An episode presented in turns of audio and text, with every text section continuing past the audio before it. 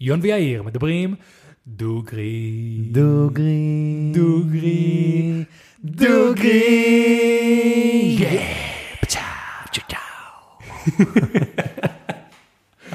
אהבתי את זה. כן, זה נשמע סבבה. אז שלום לכולם וברוכים אלינו לפודקאסט בו אני אערך דוגרי. הפודקאסט שבו אני ואיר מארחים. דוגרי. ואיתנו היום לינור דויטש. מה קורה לינור? מה נשמע? מה שלומכם? איזה כיף להיות פה. איזה אנרגיות. וואו. איזה אנרגיות. מה- תשע בערב. מהרגע שפגש אותך באוטו, דבר ראשון נראה לי זה, זה הפגישה הכי...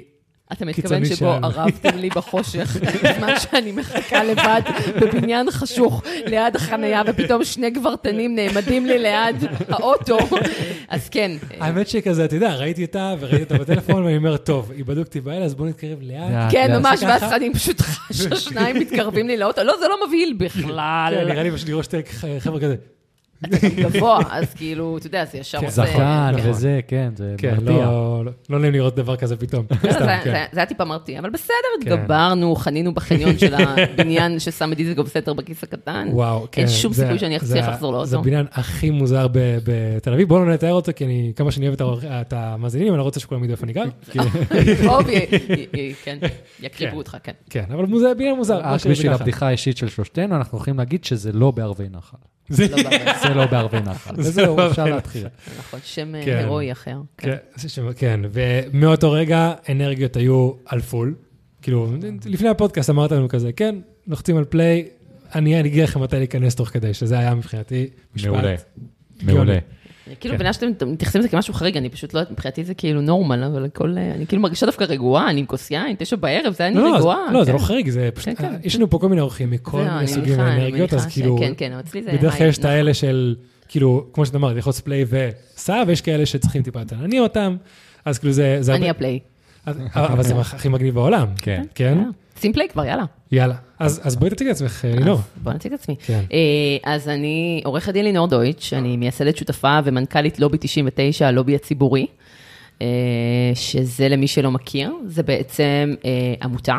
ללא מטרת רווח כמובן, אה, שמטרתה הקמנו במטרה לתת קונטרה ללוביסטים המסחריים בכנסת ובממשלה, אה, לעשות אה, מה שהם עושים לטובת בעלי ההון והתאגידים הגדולים, רק לטובת האזרח הקטן, הציבור הרחב שאין לו ממון לשלם לוביסטים. איימן. יס, ועשינו את זה, בעצם עשינו את זה ב-2000, הקמנו את העמותה ב-2015, והיום אנחנו אה, בעצם שמונה שנים לתוך האירוע, כאשר... אחד הדברים הכי מיוחדים ממה שאנחנו עושים, זה בעצם שאנחנו ב-100% מימון המונים, מהשקל הראשון עד האחרון, אנחנו לא לוקחים תרומות גדולות מאף אה, גורם, תאגיד, אה, תורם יחיד, יש לנו, אין מינימום, יש מקסימום להצטרפות וואו, אלינו, זה- ובעצם, אה, כן, אנחנו ממש לא, יש לנו מכיניסטים וסטודנטים בחמישה ועשרה שקלים לחודש, והייטקיסטים ב-200 שקל לחודש, איש איש לפי יכולתו. אה, כשהתחלנו בעצם את השנה הראשונה, בעצם שהחלטנו שאנחנו הולכים להיות מימון המונים קבוע כדי שנוכל להילחם באנשים מאוד עשירים ומאוד חזקים, אה, אמרנו שאנחנו לא, אנחנו מגבילים את הסכום תרומת המקסימלית, ואנחנו בעצם אה, רוצים את הציבור הרחב שיתמוך בנו. ואת השנה הראשונה סיימנו עם 800 חברים אה, משלמים, כשאני אומרת חברים, אני אומרת אנשים שמשלמים סכום חודשי קבוע, לא תרומה חד פעמית. מדהים. אה, כן, אז 800 חברים משלמים, ואת השנה השנייה עם 2,000 חברים משלמים, את השנה השלישית עם וואו. 4,000, והיום אנחנו עם 11,238. וואו, נכון מספר לערב. בוודאי, אני קמה בבוקר והולכת לישון עם המספרים. זה כמוני עם אה, העוקבים יאיר שלנו. מקלין, ברור, כן. ברור. זאת אומרת שהחוקים שלהם והערכים שלהם ממש כתובים. כדי שיהיה אפס שחיתות. אפס. וואו, אפס, יפה. ו- ואנחנו, יותר מזה, אנחנו גם אה, מגבילים גם את תחום סכום התרומה, גם החודשית וגם השנתית, אה, שאפילו לא למראית עין נראה שזה כסף גדול, ולצורך העניין, אה, באמת אנחנו, ההשתתפות הממוצעת היא 37 שקלים לחודש.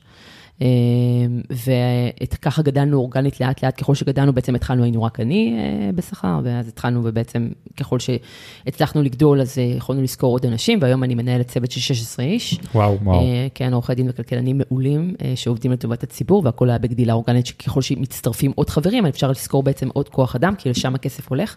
התקציב שלנו שקוף לחלוטין, אתה יכול להיכנס לאתר, אתה לא צריך לחפש עכשיו דוחות כספיים בגיידסטאר, אתה יכול פשוט, יש לנו באתר רובריקה שנקראת תקציב, יש שם אקסל ענק, שבעצם כל שנה יש את האקסל, שמאושר כל שנה. אה, בהצבעת חברים אה, דמוקרטית, ואתה רואה את המשכורת שלי, את המשכורות של שאר העובדים במיזם, כמה עולה לשכור אה, את המשרד, הכל בשקיפות מקסימלית. זה סטנדרט חדש של שקיפות שלא היה בחיים ב, אה, אה, בישראל, בעקבותינו אגב גם שקוף הלכו, אבל כאילו כן. באמת אנחנו היינו הראשונים. ואנחנו אה, בעצם כאילו, אנחנו חיים לפי האג'נדה שאליה אנחנו מטיפים, ו... אנחנו, ב, מעבר ל... ל- ל- והנושאים שלנו נבחרים בעצם על ידי אה, אותם חברים שתורמים לנו אה, אה, כסף, יש הצבעה דמוקרטית אחת לכמה זמן, והנושאים, אבל כן אני אומר, במגבלה של כלכלי-חברתי בלבד. כן. אנחנו לא נוגעים לא בביטחון ולא בדת ומדינה, שאלה שני הנושאים שסביבם בישראל השסעים המגזריים עמוקים. הם עמוקים.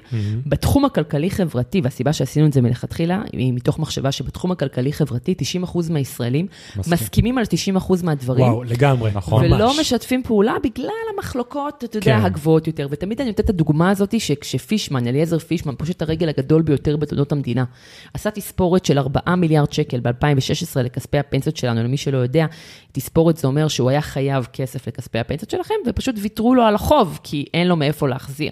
עכשיו, בבנקים הלוו לו כסף ללא ביטחונות, ללא ערבויות, כאשר כל אדם פה שהולך לשכור דירה, דורשים את אימא שלו, אבא שלו, סבא שלו, סבתא שלו, פה הוא, הוא לווה מיליארדים כן. ללא ערבויות ראויות, וכשלא היה לו, בעצם הוא פשט את הרגל ב-2016, 4 מיליארד שקל אה, הלכו לכולנו, וזה לא משנה אם אתה גר בקריית ארבע, בתל אביב, באום אל-פחם או באילת, כולנו חוסכים באותן חמש חברות פנסיה, בסדר, הפניקס, מגדל וכדומה, אה, ולכן כולנו הפסדנו. ובמקומות כן. האלה של כספי הפנסיה והביטוחים ושוק ההון ובנקים ועמלות ויוקר מחיה בסופר ותחבורה ציבורית והרבה מאוד דברים שמשותפים, ואפשר לשתף עליהם פעולה מכל קצוות הקשת הפוליטית, ובהם אנחנו מתמקדים.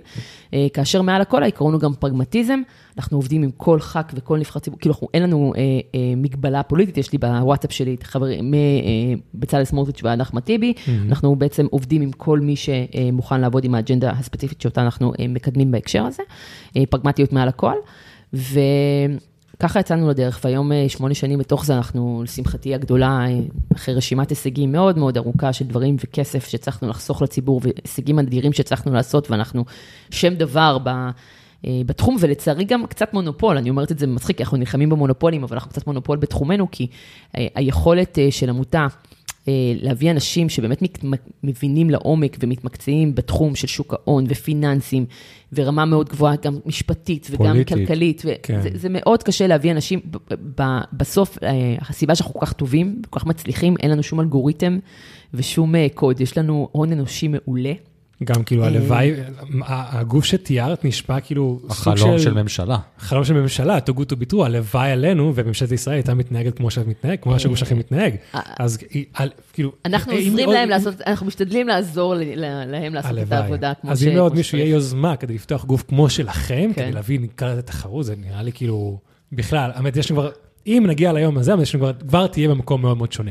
בוא נגיד את זה אה, ככה, כנראה. כן. אז לצערי אנחנו, כן. אחד אחד המינוסים של הדבר הזה, זה שאנחנו, זה כובד האחריות, כי נושא שאני, יודעת, אנחנו, ככל שאנחנו מצליחים ועושים עבודה יותר טובה, ואנחנו עושים עבודה מאוד מאוד טובה, אנחנו, אחד נרחיב על זה בהמשך, אבל אני עושה, אנחנו, אנחנו, הצוות וכולם, עושים עבודה באמת מעולה, ואז רוצים שנעסוק בעוד נושאים ובעוד נושאים, ועוד בעיות מגיעות לפתחנו, ועוד בעיות, ואני מדברת איתכם על פניות שאני מקבלת ממשרדי ממשלה, משרים, מח"כים, שנעזור עם כל מיני דברים ונושאים, ונטפל בהם, אני לא מדברת בכלל על פניות מאזרחים ומ- ומגופים כאילו, ועמותות אחרות, אין סוף. קשה, וכל ואי נושא, אפשר יהיה לי- כל, לשלוט אין, אי בהכל. אפשר, המשאבים הם מוגבלים, ולכן כל פנייה שאני מסרבת לה, ואני יודעת שזה אומר שהנושא הזה לא יטופל, כי אין אף אחד אחר שמטפל בנושאים האלה, וזה כל פעם, אם אתם שואלים אותי איפה, כאילו, אלה הרגעים, שאת יודעת, אני עושה, הדרך שבה אנחנו מגייסים אה, בעצם עוד חברים ללובי, בעצם תומכים, אה, מעבר לסושיאל, שזה הנישה הכי חזקה שלנו, אה, היא כמובן בחוגי בית והרצאות. אני חושבת שבסוף, עם כל הכבוד לסושיאל, ואני יודעת ששניכם ראיתם אותנו בעצם בסושיאל, הסושיאל הוא מדהים לחשיפה. הרבה יותר קשה להמיר כן. אה, אה, להוראת קבע דרך הסושיאל. אגב, זה קשה לישראלים באופן כללי לתת הוראת קבע, זה לא קשור דרך איפה, כן? ישראלים בהוראת קבע זה לא, לא בדיוק הדבר. המובן מאליו. כל עוד זה לא קשור לאתר סיני ולקנות חולצות. בדיוק, זה כן. הרבה יותר קשה. ו- גם ו- פטריון זה משהו שלא עובד פה ליוצרי תוכן כמונו, נכון, לעומת. זה, זה הרבה יותר קשה, ואני כן אומר בהקשר הזה, שאני גם, אני לא שופטת. מה זאת אומרת? אני חושבת שבתרבות הישראלית יש הרבה, כ, כישראלית בעצמי ובוגרת אה, טראומת הוט בעצמי, אני קוראת לזה הוט, טרא- טראומת הוט, כי הוט כמטאפורה, אתה נותן כרטיס אשראי ולעולם אינך יכול להתנתק, נכון? זה כאילו... נו, כן. ולכן אני ממש מבינה את זה, ולי לקח, ואני בן אדם באמת מומחה בבירוקרטיות, ולקח לי שמונה חודשים להתנתק מאוד. ולכן אני גם מבינה את זה, ואחד מהדברים שאני חושבת שגם בעידן הפייק ניוז והפוסט אמת, והקושי להאמין, והאכזבות, באמת, אני, אני מבינה את הקושי של אנשים להאמין, כל הזמן מחפשים את ה catch. אבל מה ה catch? מה ה catch? כן, מה מסכימים? ממש. איפה, איפה ה catch? ונורא קשה, ולכן אני אומרת, בחוגי בית ובהרצאות, אני, זה המקום שבסוף כשמכירים אותנו באופן אישי ורואים, את פוגשים אותי, פוגשים אנשי צוות, ושומעים אותנו ומדברים, ואתה רואה מי הבן אדם, ואז זה המקום שהאמון נבנה, ואתה רואה שמדובר בדבר אמיתי, שחוצה את ה... חוצה את ה... אוקיי, ראיתי עוד סרטון טוב, מה זה אומר? סתם עובדים, כאילו, האם עובדים עליי, מה הקאץ', מה הם רוצים, וזה המקום הזה של... ולכן אני אומרת, ואני אומרת את זה כי אני עושה את זה כבר שמונה שנים, וזה לא פשוט פעמיים, שלוש בשבוע, להיות מחוץ לבית, לנסוע לכל מיני חורים בארץ. כן. אה, אה, זה קשה. אבל, אבל אין לזה תחליף מבחינת אה, הגדלת הקהל, וגם אני אומר יותר מזה, שאנחנו עשינו את זה כנגד כל הסיכויים, כי במובן הזה, אני אגב מתחרטת שגיליתי טיקטוק כל כך מאוחר, אנחנו דיברנו על זה שפתחתי טיקטוק בסך הכל לפני חודשיים, ואני מתבאסת שלא הקשבתי לאנשים שאמרו לי לפתוח קודם, כי נורא נרתעתי מזה, זה כל פעם שנכנסתי, כן, וזה היה זה- נראה לי כן. מין אפליקציה כזאת של... ולא הבנתי, היום חודשיים מתוך האירוע, כן. אני מבינה את הכוח האדיר של זה החשיפה מטורף. שם, שזה פשוט, ממש. אני ממש מתבאסת שלא הבנתי את זה קודם, אני היינו יכולים עכשיו להיות במקום אחר, כי לנו יש אתגר מאוד מאוד קשה עם התקשורת המיינסטרימית במובן הזה, שאחד הנושאים שאנחנו מתעסקים איתם נושאים מאוד מורכבים, שלא תמיד, אה, אתה לא עוברים לך עכשיו אייטם של שלוש שניות, אתה עכשיו מדבר עכשיו דמי ניהול פנסיונרים, כמה שילמת דמי ניהול חיצוני, רק להסביר עכשיו, אתה אומר לאנשים אה, על פנסיה, אתה רואה את הזיגוג בעיניים, כן. וכאילו אתה מאבד אותם, בטח לא לאייטמים, בטח לא לזה, אז מאוד נושאים קשים. וגם אנחנו, אה, בהיותנו רבים, בדרך כלל אותם אנשים שאנחנו רבים איתם גם מחזיקים את ערוצי התקשורת, אז זה תמיד גם לא הולך ביחד. ברור. אה, כן. אז, אז זה, אנחנו מוחרמים מכל מיני כלי תקשורת כן. שונים, אז, אז גם שם יש לנו מגבלת חשיפה. כן. אז ה- באמת הרשתות וה social הוא אה, באמת כלי מרכזי, ולכן אני כאילו מתבאסת שהבנתי שהטיקטוק הוא כזה כלי אבל כל עדיף כך אה, מאוחר. מאוחר מאשר אף פעם. עדיף מאוחר. מאשר אף פעם, והאמת שאני כל יום מחדש עפה מהדבר הזה, למרות שזה כמו מפלצת תובענית שאין לה סוף. כן. כאילו, את כל, כל הזמן צריך לספק את ה... ספרי לנו על זה. כן, כן. כן. ספרי לנו על זה. דרך אגב, אם עכשיו כבר מדברים על, ה- על טיק טוק לעומת אפילו מעת אחרות, אני מרגיש את זה עכשיו ממש אחרי שיצא כל המשפטים בארצות הברית נגד ה- היוצר של טיק טוק וזה וכאלה, אני מרגיש שטיק טוק נהיה הפלטפורמה החופשית האחרונה. ממש. כן, זה מגיע מסין, ואנחנו יודעים איך הסינים וזה וכאלה, אבל אני רואה, את, כשאני מחפש משהו קצת יוצא דופן, משהו אולי קצת יותר פוליטי, על צרפת, על אוקראינה, על רוסיה, על ארצות הברית, מה שיוצא לי ביוטיוב או בגוגל, לעומת מה שיוצא לי בטיק טוק, שונה נכון. לגמרי. אז אני מרגיש שאיפשהו, בגלל שמי שמנהל את זה, עושה את הפילטר, אם זה חברה סינית, אז אין לה שום רצון, אג'נדה פוליטית, למנוע תכנים פה בישראל, או בארצות הברית, או באירופה, או כאלה. אז אני מרגיש שבינתיים טיק טוק זה בדיוק הפלטפורמה המושלמת למה שמדברת עליה. ממש, אני גם מרגישה שאנחנו, אני מצליחה קצת לצאת מהתיבת תהודה, לצורך העניין, אני למשל, תראה, טוויטר למשל, אני מניחה שרוב המאזינים הם פחות, טוויטר זה מאוד ברנג'אי, זה עיתונאים, זה אני פוליטיקאים. מבקש איקס. איקס, וואי, אלוהים, איך, זה פשוט, כל פעם מחדש אני צריכה להסתכל ולזכור שזה לא אתר פורנו. כשרואים את זה, את הסמל הזה, פשוט נורא. זה נורא, זה נורא. זה פשוט סמל זה נוראי, נורא, נוראי, מחריד, לא משנה. אז אני עדיין קוראת לטוויטר בציפור, והטוויטר הוא באמת כלי עבודה מאוד מאוד מרכזי שלנו, כי זה בסוף הברנז'ה של התקשורת ושל העיתונאים והפוליטיקאים, ואני גם אומר למי שלא יודע, שבניגוד לשאר הרשתות, שבדרך כלל ח"כים ושרים נותנים למישהו אחר לתפעל עבורם, את הטוויטר הם מתפעלים בעצמם, הם מסתכלים וואלה. בעצמם, ולכן זה כלי עבודה מאוד מאוד חשוב שאתה רוצה להגיע לשר או לח"כ, מתייג אתה אותו. מתייג אותו, והוא רואה את זה, בסדר? זה גם מאוד חשוב להם מה נאמר בתוך הטוויטר, זה מין תיבה כזאת, זה כמו בועה כזאת של כאילו ברנצ'ה שמאוד מאוד חשוב, וגם ככה אתה מייצר אייטמים, כי בסוף רואים אותך בכלי תקשורתי, ואז זה מייצר כן. אייטמים, זה כלי עבודה מאוד חשוב, ולכן תמיד השקענו בו המון אנרגיה. ו... אבל הקהל הרחב לא שם. בדיוק, הקהל הרחב לא שם, ובפייסבוק... אני לא שם למשל. לא, אני אומרת, וזה כלי עבודה, כאילו, בסדר, אז אני אומרת, אז לי זה כלי עבודה הכרחי. אגב, יש פה היום, מה שנהיה ממנו, זה באמת, לא, אם אתה לא שם, חייב להיות שם, אל תהיה שם, באמת, זה לא כן. פשוט, אז אני לא ממליצה, אבל... זה בדיוק מה שכולם כן, אומרים לי כשאני אומר, נכון. ללכת לשם, אמרו לא, אל עזוב, תיכנס. עזוב. עכשיו, פייסבוק, שלכאורה זה מאוד יותר ההמונים, באמת, אנחנו, אתה, אני מאוד מרגישה שבאמת אנחנו שבו- שבויים באיזשהו קהל מסוים, וקשה מאוד לשבור לקהלים חדשים. הפייסבוק, אם, אם אתה לא מממן בכסף, או אם אתה מממן באופן חלקי. אין חשיפה. אין חשיפה, והחשיפה היא גם תמיד לאותו קהל. פייסבוק זה רק לקהילות. ממש, זה זה מאוד- החשיפה שלו, האלגוריתם הוא פשוט נורא ואיום. אז זהו, ממש. ופתאום הטיקטוק, אני בהלם מהחשיפה לקהלים חדשים, שפשוט, עכשיו זה נורא מצחיק, כי אנשים כותבים לי, מה זה, מאיפה באת, עכשיו כאילו, אין להם מושג, מאיפה באת, כאילו אני חדשה, עכשיו חמוד, אני שמונה שנים עושה את זה, אני פשוט לא היה לי טיקטוק, זה לא אומר שלא עשיתי את זה, זה פשוט אומר שלא שמעת עליי, אני עושה את זה כבר שמונה שנים.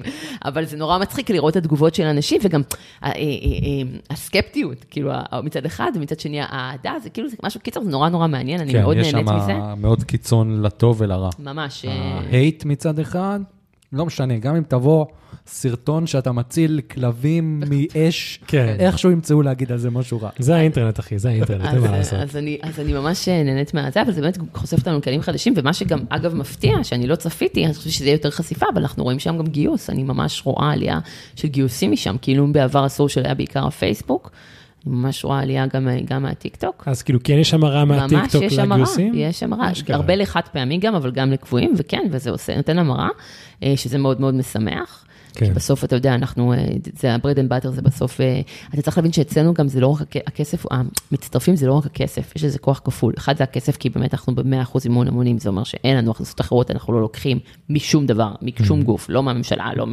כלום, רק, רק מההכנסות האלה. אז זה גם להחזיק את העבודה, וגם המספרים הם קריטיים לנו לתמיכה. שאנחנו עובדים מול פוליטיקאים, מול כוח. רגולטורים, בוודאי, ישר דבר ראשון, אתה כמה סרטונים יש לי מדיונים, שדבר ראשון שמישהו גורם שלא מכיר אותנו, וצועק, הנה עכשיו היה את זה לפני חודשיים, אה, נשיא לשכת סוכני הביטוח צועק לי, אבל מי מממן אתכם?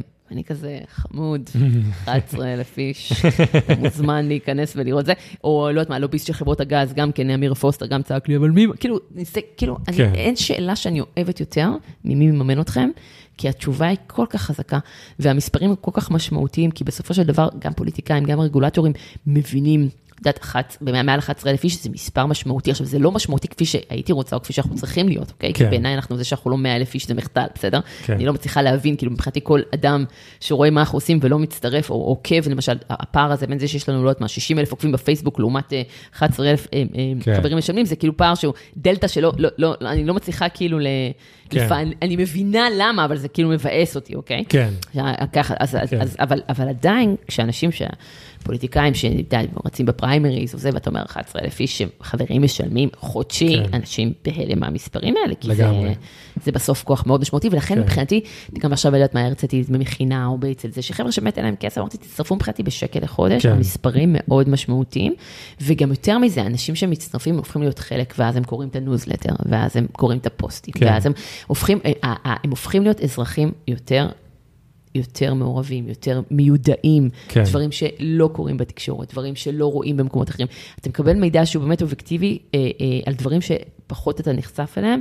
אבל הם סופר חשובים. כן. סופר חשובים, ובטח, בטח בימים אלה שבהם אנחנו, אתה יודע, כמיזם דמוקרטי, שהנושאים שלו נבחרים באופן דמוקרטי, שכאילו באמת מעודדים, כאילו יש, אני חושבת שבימים אלה ביתר שאת אנחנו, אה, אה, יש חשיבות אה, כן. למקום הזה של המעורבות האזרחית, ושל של באמת להיות חלק ממשהו, ושל לדעת לקבל מידע ממקור שאתה מאמין לו. כן.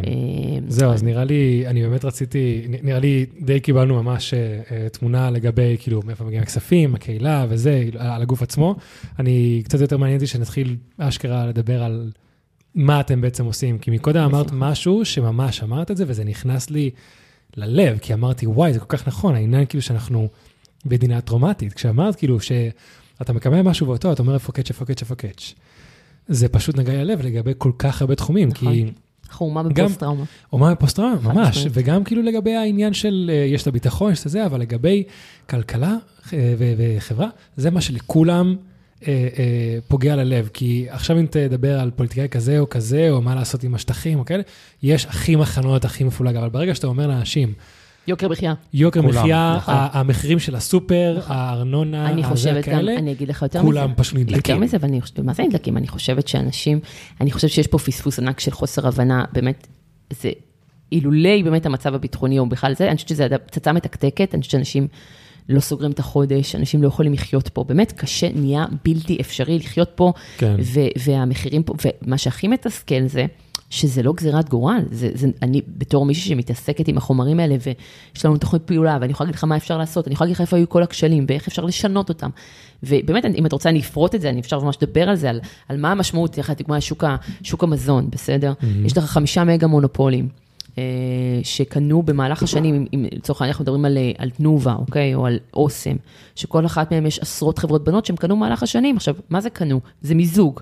רשות התחרות אישרה לתנובה לקנות את סנפרוסט, אישרה לתנובה לקנות את כן. כן. הרדוף, אישרה לתנובה לקנות את אוליביה, אישרה לאוסם לקנות את מאמא עוף, אישרה אה, אה, לשטראוס לקנות את... אה, את עמיארבע, אישרה אה, ל- לשטראוס עילית להתמזג, הכל זה אז יש לנו אישור. בעצם את תנובה, שטראוס. תנובה, שטראוס עילית, אה. קוקה קולה אוסם ויוניליבר. אלה קוקה החמישה. קולה זה זה זה המרכזית. בעצם אה, אה, החברה המרכזית. למשקאות קלים, שהיא אגב כן. הבעלים גם של טרה, ושל פריגת, ושל, אה, איך קוראים לה? קרסברג, וטובורג, ו- אה, ושל אייס, לא, פיוסטי, איך זה נקרא? כן, לא. פיוסטי. אם אנחנו נפתח את הרשימה, אני יכולה, אם אתה רוצה, יש לי את זה פה מסודר, באמת אתה תראה שכשאתה עומד בעצם בסופר מול מדף המשקאות הקלים, 90 אחוז מהמשקאות שאתה רואה שייכים לה, אוקיי? זה עכשיו הולך לשופרסל, יוחננוף וכל מקום, כל מה שאתה רואה בסופר 90 זה חמשת אלה. ממש. וחוץ מהם יש שני מונופולים ביבוא, ששסטוביץ' ודיפלומט, אוקיי? שאנחנו כן. אלה שיזמנו את מרד הפסטה ומרד אתונה יחד עם הצינור בשנים, הנה, דוגמה למשהו שכאילו, רוב האנשים מייחסים את זה, כאילו, זה כאילו זה של הצינור, כי אנחנו עושים את זה בשיתוף פעולה איתם, אבל אתה יודע, מכירים את הצינור בית לרר, לא מכירים את זה שזה שלנו, וזה בסדר, כי כשאני הלכתי ללרר ולקח לי שלושה שבועות לשכנע את לרר ללכת על זה, אה, ולא מובן מאליו שהוא לקח את זה. ידעתי שהמחיר הוא שהקרדיט, שאתה באופן אקטיבי מוותר על קרדיט, זה קורה כל הזמן. בשביל שזה יקרה. בשביל שזה יקרה. וזה קורה כל הזמן עם הצעות חוק, עם דברים, עם תיקוני חקיקה שאנחנו מקדמים. תמיד תמיד שאני צריכה לבחור, שאנחנו צריכים כמדיניות במיזם, בארגון, לבחור בין קרדיט לבין הצלחה מקצועית, תמיד הצלחה מקצועית. והמחיר של זה, הוא הרבה מאוד פעמים, שלא יודעים שזה אתה, או שהקרדיט לא שלך, וזה, it is what it is. כן. עכשיו, כלובי ציבורי, זה לא כאילו, זה לא הייתה יכול, זה הייתה יכול, זה המינוס היחיד של זה, שב-100% מימון המונים, אנחנו כל הזמן צריכים לחיות את האיזון הזה של לובי במהותו, העובדה שעושים מאחורי הקלעים, לבין זה שאתה מימון המונים, 100% מימון המונים, אתה חייב להראות את ההצלחות ומה אתה עושה, אתה חייב גם להוכיח את העבודה. אז כל הזמן אנחנו במתח הזה, של איך אתה, איך, אה, כן. מה, מה על חשבון מה, ואני כן אומר לך שתמיד תמיד שצריך לבחור, אז תמיד, תמיד ההישג המקצועי יהיה קודם. כן. אה, והנה דוגמה של מרד הפסטה, שרוב האנשים לא יודעים שזה שלנו, ולא יודעים שאתה יודע, שזה יוזמה שלנו ורעיון שלנו וכל הנתון. עכשיו, לר- את יודעת, שנייה, אז בואי ספרי קצת על מרד הפסטה. אז בוא נדבר קצת על מרד הפסטה, זה היה כבר כן. ממש מזמן, אבל בגדול אנחנו היו... אה, היו עלויות מחירים מטורפות, וראיתי שאוסם אה, הודיע לקמעונאים על אה, העלאת מחירים נוספת, וחטפתי קריזה. ואז פתחנו את הישיבת צוות באותו בוקר עם הדבר הזה, והתחלנו לדבר פה, פה, שם, וזה וזה וזה, אמרנו, טוב, הדבר היחיד שזה, בוא נעשה, כאילו, אה, צריך, צריך מחאת צרכנים, אבל אנחנו- we are not big enough, כאילו, כן. אתה יודע, יש לנו 60 אלף עוקבים בפייסבוק, זה לא מספיק אתה- בשביל חרם צרכנים שיהיה משמעותי, אתה צריך מיליון איש. אה, אמרנו, טוב, מי ילך על זה איתנו? האופציה היחידה שהייתה לנו בראש זה לרר והצינור. אה, והתקשרתי ללרר. והוא כזה, באמא שלך, מה את רוצה? הוא אמר לי, טוב, תשלחי לי הודעה, נדבר על זה, והתחלתי זה, ואז התחלתי להציק לו, עכשיו זה מצחיק, כאילו, מה שהשבתי לו על הווריד, השבתי לו על הווריד, הוא גם אחר כך בא לכנס השנתי שלנו, והוא אמר פשוט, אתם, כאילו, אין ספק שאני מאוד טובה בעבודה שלי, כי אני יושבת על הווריד, בסדר, כן. I do, אני יושבת על הווריד. והוא כאילו, אתה יודע, הוא ניסה להוריד אותי ממנו בהתחלה, והוא לא מבין מה אני רוצה, ואז ישבתי איתו, והוא שלח אותי לתחקירן שלו לשוען, ולא משנה. ולאט לאט הם השתכנעו, והבאנו את הדאטה ואת הנתונים, והסברנו מה רוצה, ואמרנו, טוב, צריך, איך נעשה את זה? אמרנו, צריך להתמקד במוצר מוצר אחד, שיהיה קל, שיהיה ברור, שיהיה כאילו, פה נכנסו, נכנס גם כל הקטע השיווקי, ולר ושוען שם אלופים כן. בזה. ואמרו, טוב, צריך להתמקד במוצר אחד, צריך מוצר זול, מוצר קל כאילו להבנה, ובאמת פסטה אוסם היא אה, בעלים של 45% משוק, ה, אה, משוק הפסטה. מה זה בעלים? היא שולטת, סליחה, לא כן. בעלים, היא שולטת ב-45% משוק הפסטה. מונופול אדיר, לא משנה. ואז ככה, ככה החלטנו להחליט על פסטה, ובאמת התחלנו להתגלגל עם הדבר הזה, וזו הייתה הצלחה מטורפת, מטורפת. תקשיב, זה באמת היה מדהים. ואז... אה, אה, התחלנו איתם, ואז עברנו למרד אתונה, שזה היה על, אה, על דיפלומט, סטארקיס. סטארקיס בדיוק, והמרד הקומפלקס, וכמה זה, ואז הבעיה היא שאחת הבעיות בשוק כל כך ריכוזי, אני, לא, אנחנו לכל אורך הדרך, המסר שלי היה, בכל פעם הייתי כל ערב בצינור וכל זה, והמסר תמיד היה שחרם צרכנים הוא, הוא פתרון זמני. זהו, זה בדיוק מה שאני רוצה פרק- לשאול. לטווח ארוך, הפתרון היחיד שחייב לבוא בשוק כל כך ריכוזי, הוא פתרון מבני, אוקיי? למה? כי פר חרם צרכנים, there is so much you can do, ובסוף אנחנו, הם באמת תפסו את- הקטע שאנחנו פה הולכים על חברה אחרת, ואז מה הם עשו באוקטובר? אנחנו התחלנו את זה נגיד בינואר, פברואר, באוקטובר, נובמבר, הם פשוט העלו מחירים בו זמנית, בלי לתאם, כן, במקרה. במקרה, במקרה כן. כולם העלו בו זמנית מחירים. עכשיו, זה לא כזה מסובך, זה חמישה שחקנים, כן? חמישה עד שבעה שחקנים, כולם, העלו- ואז מה תעשה? לא שאני בטוח שכבר יש תקשורת ביניהם מאוד טובה. אתה לא יודע, אני לא, אתה יודע, אני לא אומרת, זה עבירת הגבלים עסקיים קשה כן, מאוד, זה אם כן. מאוד, אה, זה אבל אתה כלא. וואלה, זה כלא. אבל כן? הממונה על ההגבלים זימנה אותם ל... הרי זימנה אותו לחקירות, כי כאילו הטענה הייתה שיש תיאום על ידי התקשורת, לא שהם מדברים אליהם בטלפון, אלא שיש תיאום תקשורתי, שאתה אומר, יוצאים לתקשורת, אומרים, אני הולך לעלות מחירים כי אין לי ברירה. ואז הוא אומר, גם אני הולך לעלות זה מחירים כזה כי אין לי ברירה. wink wink wink כזה. אז כאילו זה תיאום דרך התקשורת, תיאום הבנתי. מחירים. אה, הבעיה שזה דברים שנורא קשה להוכיח, לא משנה, ואז הם באמת העלו מחירים כולם בו זמנית, ואז מה תעשה? לא תקנה אוכל? אתה בסוף, מה תעשה? אתה חייב לקנות נכון. אוכל, אנחנו בשוק מאוד ריכוזי, ולכן הפתרון, וזה אמרנו את זה מ-day one, הפתרון חייב להיות פתרון מבני. עכשיו, יש כמה פתרונות, הפתרון הוא מבני, יש קודם כל כמובן פתיחה ליבוא, ואפשור יבוא מקביל וכדומה, זה צד אחד, וצד שני, זה פתרון, זה פת- הפתרון שאנחנו רוצים להוביל אליו, שהוא פתרון הרבה יותר מורכב, שיותר מפחיד פוליטיקאים לעשות, זה פירוק מגה מונופולים. מה זה אומר פירוק מגה מונופולים? זה נשמע קומוניסטי, זה נשמע כן. מפחיד, בואו אני אסביר מה זה אומר. נפלא. שנייה, אני אסביר מה זה אומר. אם לצורך העניין עכשיו תנובה היא מונופול בתחום החלב, והיא הבעלים של סאנפרוסט, אותה היא קנתה, שהיא מונופול בתחום הירקות הקפואים. אנחנו רוצים, כפי שהממשלה אישרה להם להתמזג, אישרה להם לקנות, היא עכשיו תחייב אותה למכור את סאנפרוסט. כן. חברת בת, שמונופול בתחום אחד לא יוכל להחזיק מונופול בתחום אחר. עכשיו אפשר לעשות את המיפוי הזה, אנחנו גם עשינו אותו, שכל אחת מהחברות, מה המונופולים, מה החברות בנות שלהם, לצורך העניין, מה המוצרים שבהם הם מונופולים, זה אומר שכל אחת מהחברות האלה צריכה להתפרק מ-4-5 אה, חברות אה, אה, שמונופולים בתחומם, כדי לבזר את הריכוזיות של השוק ולאפשר יותר תחרות. עכשיו, שוב, זה, יש לנו את כל הזה. דווקא הכנו- זה נשמע די קפיטליסטי בתכלס. מה? כן, כן, זה לא נראה חד משמעית, אבל כן. פשוט הבעיה היא, לצערי, אני אומרת לך, שצריך להתמודד פה עם האנשים הכי עשירים והכי חזקים במשק, כן. והם פשוט, מפ- כאילו, פעם אחרי פעם, השחקנים פשוט מפחדים, זה, זה מאוד, צריך, צריך אנשים מאוד devoted למטרה. כן. ואנחנו, עכשיו, זה התחיל הרי, התחלנו מול ממשלת השינוי, מול ליברמן שהיה שר אוצר. עכשיו, זה היה נורא מצחיק, כי את כל החרם הצרכנים הצענו בהתחלה, אני, היה את הרעיון הזה, היה לנו כבר קודם, ואז הצגנו אותו לפני ליברמן והאנשים שלו והאוצר, ואגף תקציבים, והם פשוט צחקו עלינו, כאילו, ברמה שאנחנו חיים בסרט, כאילו, על מה אתם. מדברים, כאילו, כזה. ואז כי זה אנשים עם כל כך- כל כך הרבה השפעה וכוח, כן, כאילו כאילו, הם ש... פשוט הסתכלו עלינו כאילו אנחנו הזויים. ככה זה התחיל, ואז אמרתי, ככה? ואז אמרתי, ואז כאילו, אתה יודע, אין בעיה, בואי, בוא נדבר עוד חודשיים. challenge accepted. challenge accepted, ואז יזמנו את מרד הפסטה, שכנעתי אותם לא, הלכנו זה, נפתח מרד צרכנים, כל המדינה רק חר- חרמות צרכנים, חודשיים אחרי פתאום דיברו מזמור אחר, פתאום היו מוכנים לשמוע, פתאום כבר, פתאום ב- ב- אחרי זה ליברמן יצא מסיבת עיתונאים, אמרנו, אוקיי, מקימים צוות מיוחד לבדיקת הריכוזיות, כאילו פתאום כל המסרים. אז מהבחינה הזו זה כן הצליח. הבעיה שהייתה, מה שמפריע לכל דבר, מפריע, זה באמת המצב הפוליטי, שיוצאים לבחירות, הכל היה בלאגן. אמ, ועכשיו, הקשב לדברים האלה, למרות שכאילו, עכשיו, היו אמורים, גם בחוק ההסדרים האחרון, הצלחנו להכניס, הצלחנו להכניס חלק מהרפורמה שאומרת, אה, בחוק ההסדרים האחרון היה אמור להיכנס, חוק ההסדרים זה משהו שאני שנייה אסביר למי שלא מכיר, כל שנה, כל מעבירים תקציב, מוצמד אליו חוק הסדרים, שזה מין אגודת חוקים ורפורמות, שכשהאוצר רוצה להעביר אותם ביחד, הוא פשוט מקבץ את כולם. וקורא לזה חוק ההסדרים, דוחף לזה איזה 200, אה, לא יודעת כמה. ספר חוקים ספר, כזה. כן, שכאילו מעבירים אותו והוא מוצמד לתקציב. מה זה אומר? זה הדרך כאילו להילחם לכאורה, ב, הם קוראים לזה, כאילו, יש לזה יתרונות, יש לזה חסרונות. שזה לגמרי לא דמוקרטי, כי אתה לא מנהל דיון עמוק בכנסת על אף אחד מהחוקים, אלא דיוני, אה, דיונים יותר שטחיים, שטחיים. החס... היתרונות זה שבאמת ב, במקום שהוא כל כך מפולג מפלגתית, וכדי שיהיה יותר משילות, זז, תוכל לתפקד, משהו משהו זז. זז, בדיוק. אז יש יתרונות ויש חסרונות. השורה התחתונה היא שהצלחנו להכניס לשם רפורמה שמדברת על פירוק של לא הצלחנו של היצרניות, שזה מה שרצינו, שזה המגה, אלא של השסטוביץ' ודיפלומט, שבעצם מחייבת אותם אה, כמונופולים ביבוא. ביבוא, שני כן. היבואנים, זה מחייבת אותם בעצם אה, להחליט אם אתה מוכר, אתה לא יכול למכור בעצם שני מוצרי, אה, לייבא שני מוצרי ענק, אתה חייב בעצם לוותר על אחד מהם. נגיד אם אני עכשיו מייבא את אה, קולגייט, אני לא יכולה גם לייבא את... את, אה, שכחתי את הדוגמה השנייה, אבל היה לי את ה... כן. הרעיון. סנסודיין. כן, למשל, אה, דוגמה. אבל גם לא מאותם תחומים, נכון? כן, כן, כאילו היה לך כזה מגבלה, וזה זה כן היה בחוק ההסדרים, ויצא ממנו ברגע האחרון, ומה שנשאר בסוף זה רק הקמת ועדה. ואפילו בסדר. את זה הם עוד לא עשו. עכשיו, למה? עכשיו, עכשיו, על פניו, אם היינו בתקופה נורמלית, אולי היינו מצליחים לקדם משהו, אבל אין אפס קשב.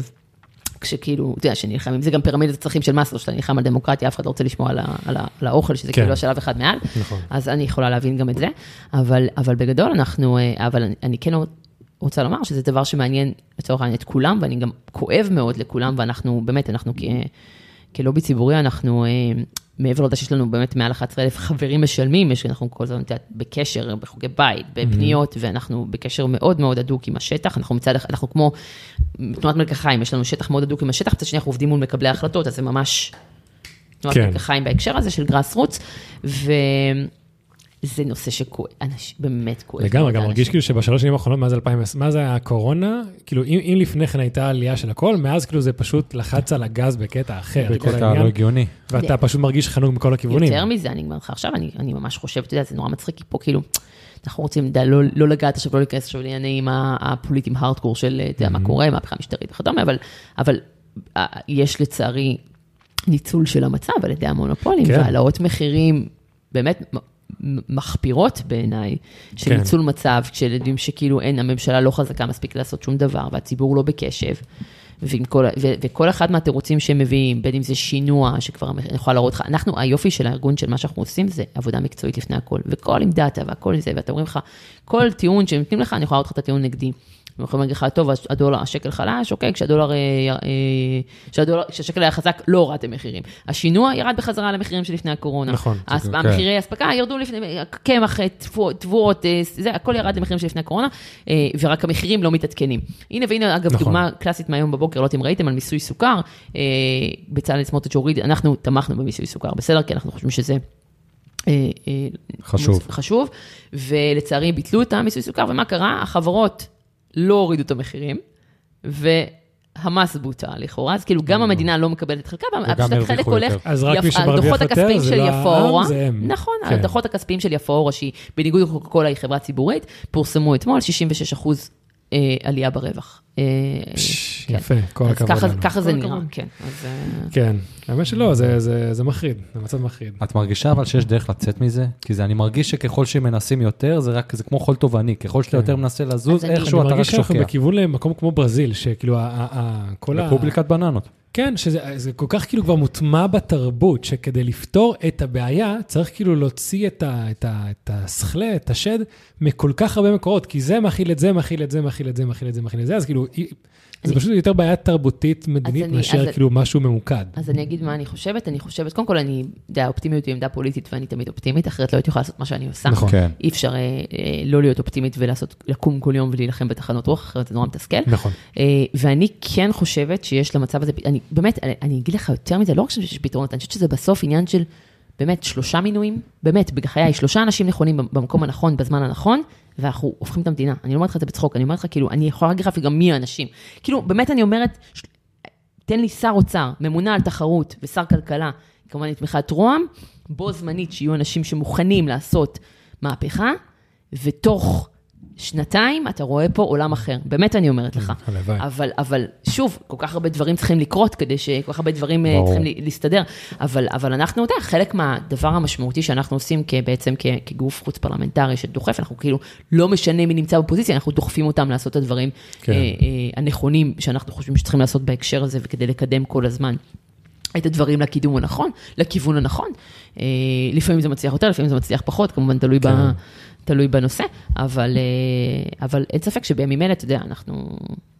כן. הכל יותר קשה, הקשב יותר קשה, הכל יותר קשה כאילו בדבר כן. הזה, אבל אתה יודע, יש כל כך הרבה נושאים שנגיד, סתם דוגמא, חיסכון לכל ילד, בסדר, גם עוד נושא שאנחנו מטפלים בו.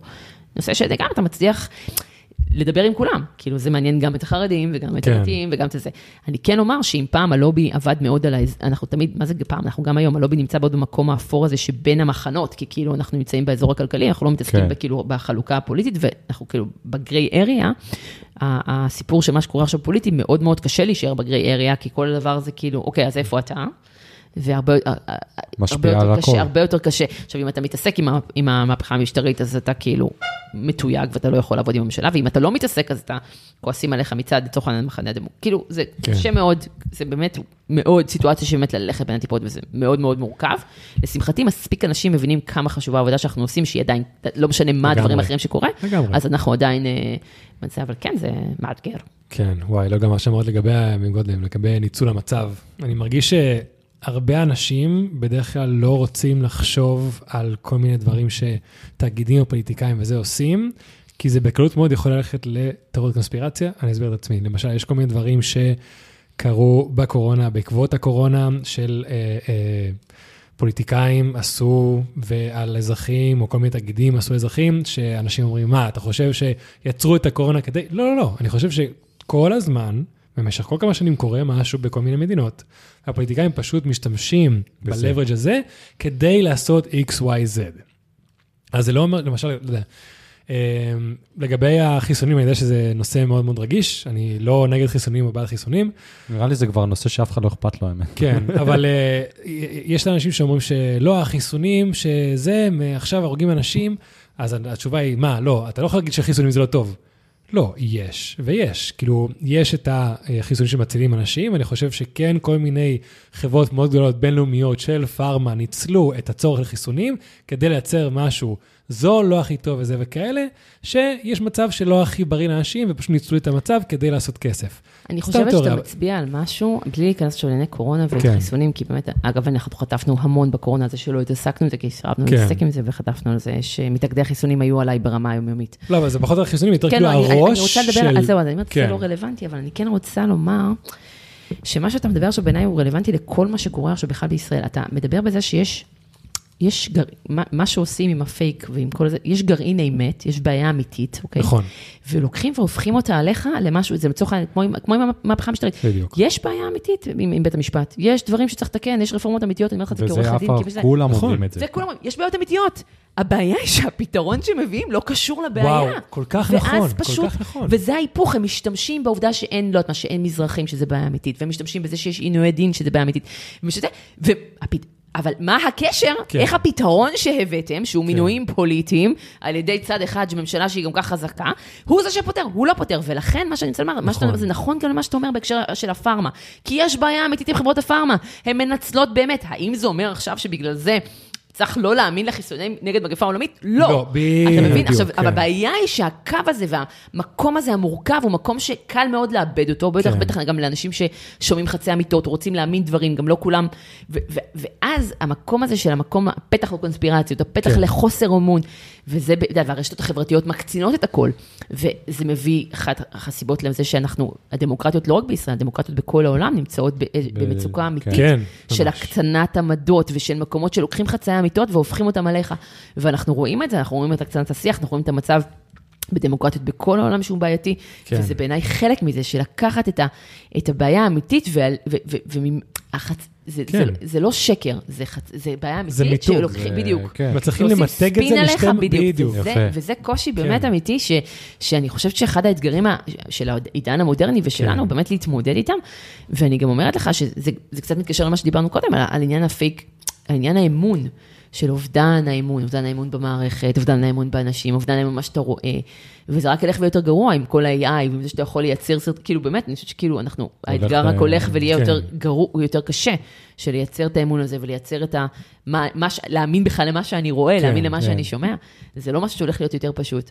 וואו, אה, נכון, דיברנו בפרק האחרון על deep fake ועל איך זה יכול כן. להשפיע אחד על העולם. הדברים שאני חרד, כן. באמת אני אומרת לך כאישה, ב public sphere, זה באמת, בספירה הציבורית, זה אחד הדברים שהכי מפחידים אותי. כן. הכי מפחיד, יש מיליוני סרטונים שלי של מדברת, מה הבעיה שלו של AI לבוא, ואתה יודע, לעשות מזה סרטונים של משהו אחר, זה, זה, עכשיו לכי תוכיחי שזה לא את, זה מפחיד אותי נכון, פחד מוות. כן, עכשיו, נכון. אני, ברור לך שמי שיסב- מי שיסבלו מזה הכי הרבה, אלה נשים. זה כבר קורה. שיתפרסם, זה- זה לא, זה, לא יסבלו בזה, זה כבר סובלות מזה. אז- הבאנו ש-97% מהשימוש ב deep fake בשנים האחרונות, דבר ראשון זה פורנו, וכבר היום, אם עד לפני כמה שנים, ראינו בעיקר שימוש של deep fake עם שחקנים ופוליטיקאים, כי היית צריך המון חומר גלם שלהם כדי להשתמש בזה, היום, עם כמה תמונות שלך במדיה, נורא, זה מלחיץ, מספיק. אז כאילו זה, זה, אני, אני מצטער ממש לדכא פה את השיחה, אבל כאילו המצב כבר שם. כי ברור לך אני- שבסוף הרי גבר לא ייענש באותה חומרה ציבורית כמו אישה. לגמרי, על נושא ברור, שאנחנו עדיין לגמרי, חיים עמוק כן. עמוק בעידן החוסר שוויון, וזה דבר שהוא באמת, אני חושבת שבאמת, גם ככה, אני לא נכנסנו עכשיו לנושא הזה, אבל אתה יודע, כאישה בתחום כן. הכלכלי-פוליטי, בוא, אני, אה, לא פעם זה אני והקלדנית, הנשים היחידות בשולחן. אה, אז לא, גם פעם- בואי, אם ניקח ממש כאילו את ההשוואה של אם עכשיו deep fake מייצר תמונה של גבר עירום לעומת תמונה של אישה עירומה, הוא לא יקבל בראש כמו שהיא תשאיר תקבל בראש. חד. משמעית, ו- ו- ולכן אני, וזה רק הולך ונהיה יותר גרוע, כן, אנחנו רואים גם מה קורה עכשיו מבחינת אה, שוויון מגדרי, כן. ואני, אה, זה באמת, אני, זה משהו שבאמת נורא מפחיד, כי גם במיוחד אה, כמישהי כמוני שיש לה המון אויבים, שלא נכנסנו לזה, אבל באמת. אני מאוד רוצה שניכנס לזה. אתה רוצה שניכנס לזה שאתה היו לי חוקרים פרטיים על הבית, פרצו לי לפלאפון, אפשר, אפשר לפתוח את הזה. וואי, וואי, וואי, בטח. אני רבה עם אנשים מאוד מאוד חשובים, מאוד מאוד חזקים, הרבה. מאוד כסף. אה, וזה משהו שאתה אומר, טוב, שרוצים לפגוע, זה דרך קלאסית, וזה נורא נורא מפחיד. אה, אז בגלל זה נבהלת שבאנו אלייך, חשבת שבאים פה לסגור חשבון. יש לי כבר PTSD על ה... א', לא, אתה יודע, א', באופן טבעי, אני חושבת שכשאישה יושבת בחושך ליד חניון חשוך ובאים שני גברים, נכון. לא משנה מה הסיטואציה, זה מלחיץ, אוקיי? נכון. אז זה לא זה, במיוחד שאחד מהם הוא איזה מטר תשעים, אז בוא, כאילו, זה לא כאילו, אתה יודע, זה, זה, ראיתי רק את הדמות. כן, כאילו, אני- אה, אני מודע גם מה לעובדה אתם באים ביחד? מה הקטע? אי אפשר לשלוח אחד? לא, למה צריך אנחנו כאילו... ביחד. מה, זה- מה ירס בבית בלעדיי? לא, לא. אין לי בעיה אתה יכול להבין, אבל לא, למה זה יותר מלחיץ כן. מאשר... אה, לא, זה. תקשיבי, זה, זה אחד הדברים שכאילו אין מה לעשות, אבל אני תמיד, רוב החיים הייתי מודע לעובדה שאני תמיד רושם ראשוני, אהיה איום. אז אני צריך אוקיי. להתנהג בהתאם, אם זה להוריד את הטון, לדבר יותר חלש, להקטין את עצמי, כדי לא להביא רושם ראשוני בתור איום. אין מה לעשות. כנראה אני שזה- יכולה להגיד אותו דבר, אותו משפט בדיוק, פשוט ב- גם אני, כאישה חזקה, אה, אה, ש- עם ביטחון, אני יכולה לומר לך שבמסגרת, במסגרות שהן לרוב כל- כלכליות, פוליטיות, כן. מר- מרובות גברים, צריכה תמיד להצטמצם, כן. כדי שלא יראו בך איום. אחד הדברים שאני לא עושה זה לעשות את זה, ואני משלמת על זה מחיר. כן. כי אני לא מצטמצמת, ואני לא מוותרת על המקום שלי, ואני לא מוותרת כן. על הקול שלי, אבל אני חוטפת על זה. תחשבי, כאילו, את. יכולה, את יכולה להראות איום בתור תחרות, אני נראה איום בתור אתה, איום לא, פיזי. נכון, נכון, חד משמעית, אני, אני, כן. ברור לי שהרפרנס הוא אחר, אבל המשפט אותו משפט, כן, אתה, נכון. אני, אני, אתה יודע, כל אחד עובר איום במקום שלו. נכון. כן. אה, בדיוק היום קיבלתי אה, איזה הודעת אה, אינסטגרם מאיזה בחורה צעירה, ממש יפה, אני אפילו אראה לך, כאילו, לא יפה, אלא כאילו ההודעה הייתה יפה, אני לא יודעת איך היא נראית. יפה- באמת או יפה בציניות? לא, לא, אני, הודעה יפה, אני אראה לכם, יפה, ממש כן. הודעה יפה, אני אתן לכם לקרוא אותה, כי זה פשוט היום, אז זה במקרה גם בשלוף, כי זה ממש אה, ריגש אותי לקבל דבר כזה. אני מקבלת כאלה, אבל זה נורא נחמד. הנה, תראה, תקרא. אה, הנה, אני-. תקריא. אני קורא יותר לאט פשוט. הבנתי. את פשוט מדהימה, התחלתי לעקוב אחרייך לפני מעט זמן, אבל אני ממש מתרגשת לראות אישה מדברת בלהיטות, בצורה קולחת, בידענות, בנחישות, בנחרצות, בחדות, בלי להצטמצם או להרגיש שצריכה להנמיך את הכל, או להצטדק על הקיום, או להיות פחות משולהבת, מולהבת, קולנית. אני... אהבתי את הקולנית. כן, האמת שיצא לנו לדבר על, הקונספט של נשים חזקות בעולם של הדייטים, ששם יש לי קצת אה, דברים אה, אה, לכיוון השני לדבר על זה, אבל בעולם של, נקרא לזה פוליטיקה, אני לגמרי חושב שפשוט כל מי שמתייחס אלייך בתור איום בגלל שאת חזקה, בגלל שאת אוקיי. אישה חזקה, זה כאילו בעיה בפני עצמה. כי בסופו של דבר, גם גברים מתייחסים לגברים אחרים חזקים בתור איום. אין מה לעשות, כאילו, זה העולם.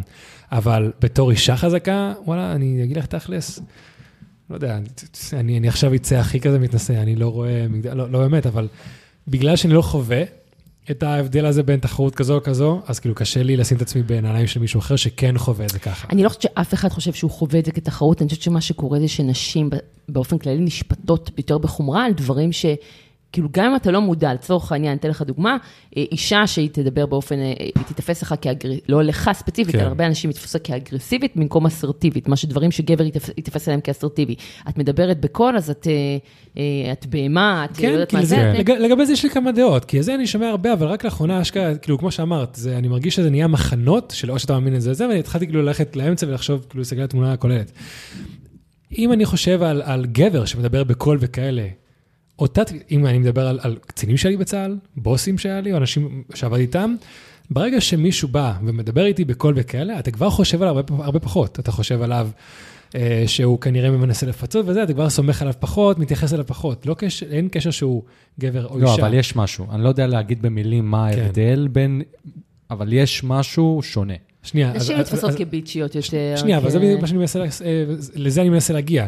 אה, ואישה, הרבה פעמים, בגלל שאולי יש את ה- את החשיבה המוקדמת של אני צריכה להוכיח את עצמי בעולם של גברים, אז היא כבר הולכת אה, להתחיל להתנהג בצורה מפצה, כמו שגבר עם ביטחון עצמי יותר נמוך ינסה כבר מלכתחילה להתנהג בצורה מפצה.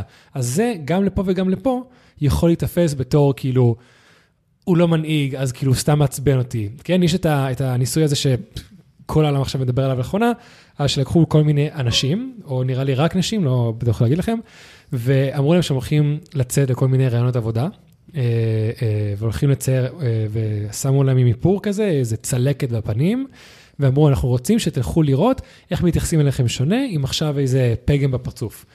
ועשו להם, וזה ממש איזה מאפרת של אפקטים, והראו להם את זה במראה, וואי, ממש נראה מחריד, ואז לפני שהם יצאו מהדלת, אמרו, שנייה, שנייה, אני הולך לעשות לכם איזה טאצ'אפ, והורידו להם את כל הצלקת. ואז כשהם הגיעו לרעיון, הם חזרו ושאלו, אז איך התנהגו לכם? וואי, התנהגו להם מחריד, כל הזמן הסתכלו לי הצלקת, אמרו דברים לגבי הצלקת, אז הרבה יותר איך שאתה מגיע ואתה חושב שאתה הולך להציג את עצמך, אז בסופו של דבר ככה אתה קולט את העולם. אז אני לא אומר שזה לא קורה, סתם תיאוריה שאני שם על השולחן, אבל בגלל שכבר מגיעים לשולחן עם ציפייה של אני צריך לפצות על מי שאני, שזו התנהגות לדעתי גם גברית וגם נשית, שבגלל שאישה חושבת שזה המצב, אז היא כבר תגיע. כי אני חוויתי נשים עם ביטחון עצמי הכי גבוה, והתנהגתי עליהן כמנהיג לכל דבר.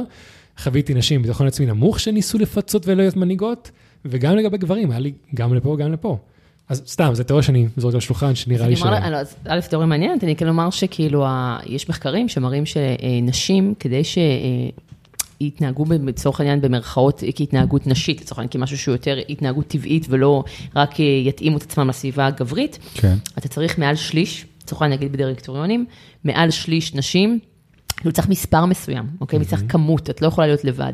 אם יש לך מעל 30 אחוז, 33 אחוז של אה, נשים, הסיכוי לשינוי התנהגות יותר גבוה מאשר מצב שכאילו, כאילו שאתה... כי זה שינוי, כי זה התנהגות יוצאת דופן מדי כן, מהשאר. כן, כן, כאילו אוקיי. ככל, ברגע שאת, יש ממש מחקרים שמראים את זה, שאם את אה, רק אישה אחת בדירקטוריון, או שתי נשים, בד- שתי נשים בדירקטוריון, זה לא השפיע מבחינת שינוי אה, אה, קונספט, נקרא לזה מגדרי, במובן של שוני בקבלת ההחלטות, יותר אה, אה, הסתכלות שאני חושבת יותר אה, אה, נשית או משתפת או whatever. כן. לעומת זאת, מעל מספר מסוים של נשים, זה כבר נשים הרשו לעצמם להתנהג יותר, כאילו זה כבר השפיע. ופה רואים את זה בכנסת. נכון, ואנחנו רואים את המספרים כן. הנמוכים, אנחנו רואים את העובדה שגם מספרים הולכים ופוחתים, אנחנו רואים גם את ההתנהגות, אנחנו מרגישים את ה... אני יכולה לומר לך היום בוועדת כלכלה, שאני אני יושבת, באמת, אנחנו קבוע בוועדת, אנחנו כמעט כל הזמן, בוועדת כספים וועדת כלכלה, אלה שתי הוועדות שאנחנו אה, נמצאים שם על בסיס אה, ממש כמעט יומיומי. בוועדת כלכלה היום, אין חברה, אין אישה אחת חברה, רק גברים. אתה יודע כמה פעמים אנחנו נמצאים בדיון, אני והצוות שלי, אה, לובי 99 מורכב, יש לנו 80 אחוז נשים, אוקיי? עורכות דין וכלכלניות מעולות. אה, ופעם אחרי פעם אנחנו מוצאות עצמנו בדיונים, כנשים היחידות בדיונים שאינן שאינם הקלדנית, אני לא אומרת את זה בצחוק, זה באמת נכון, כאילו, וואלה. שזה פשוט אה, בשולחן, שזה דיונים כלכליים, וזה קורה לא מעט, אה, בטח, בטח, גם בחדרים יותר קטנים וגם בדיונים יותר פומביים כמו בכנסת.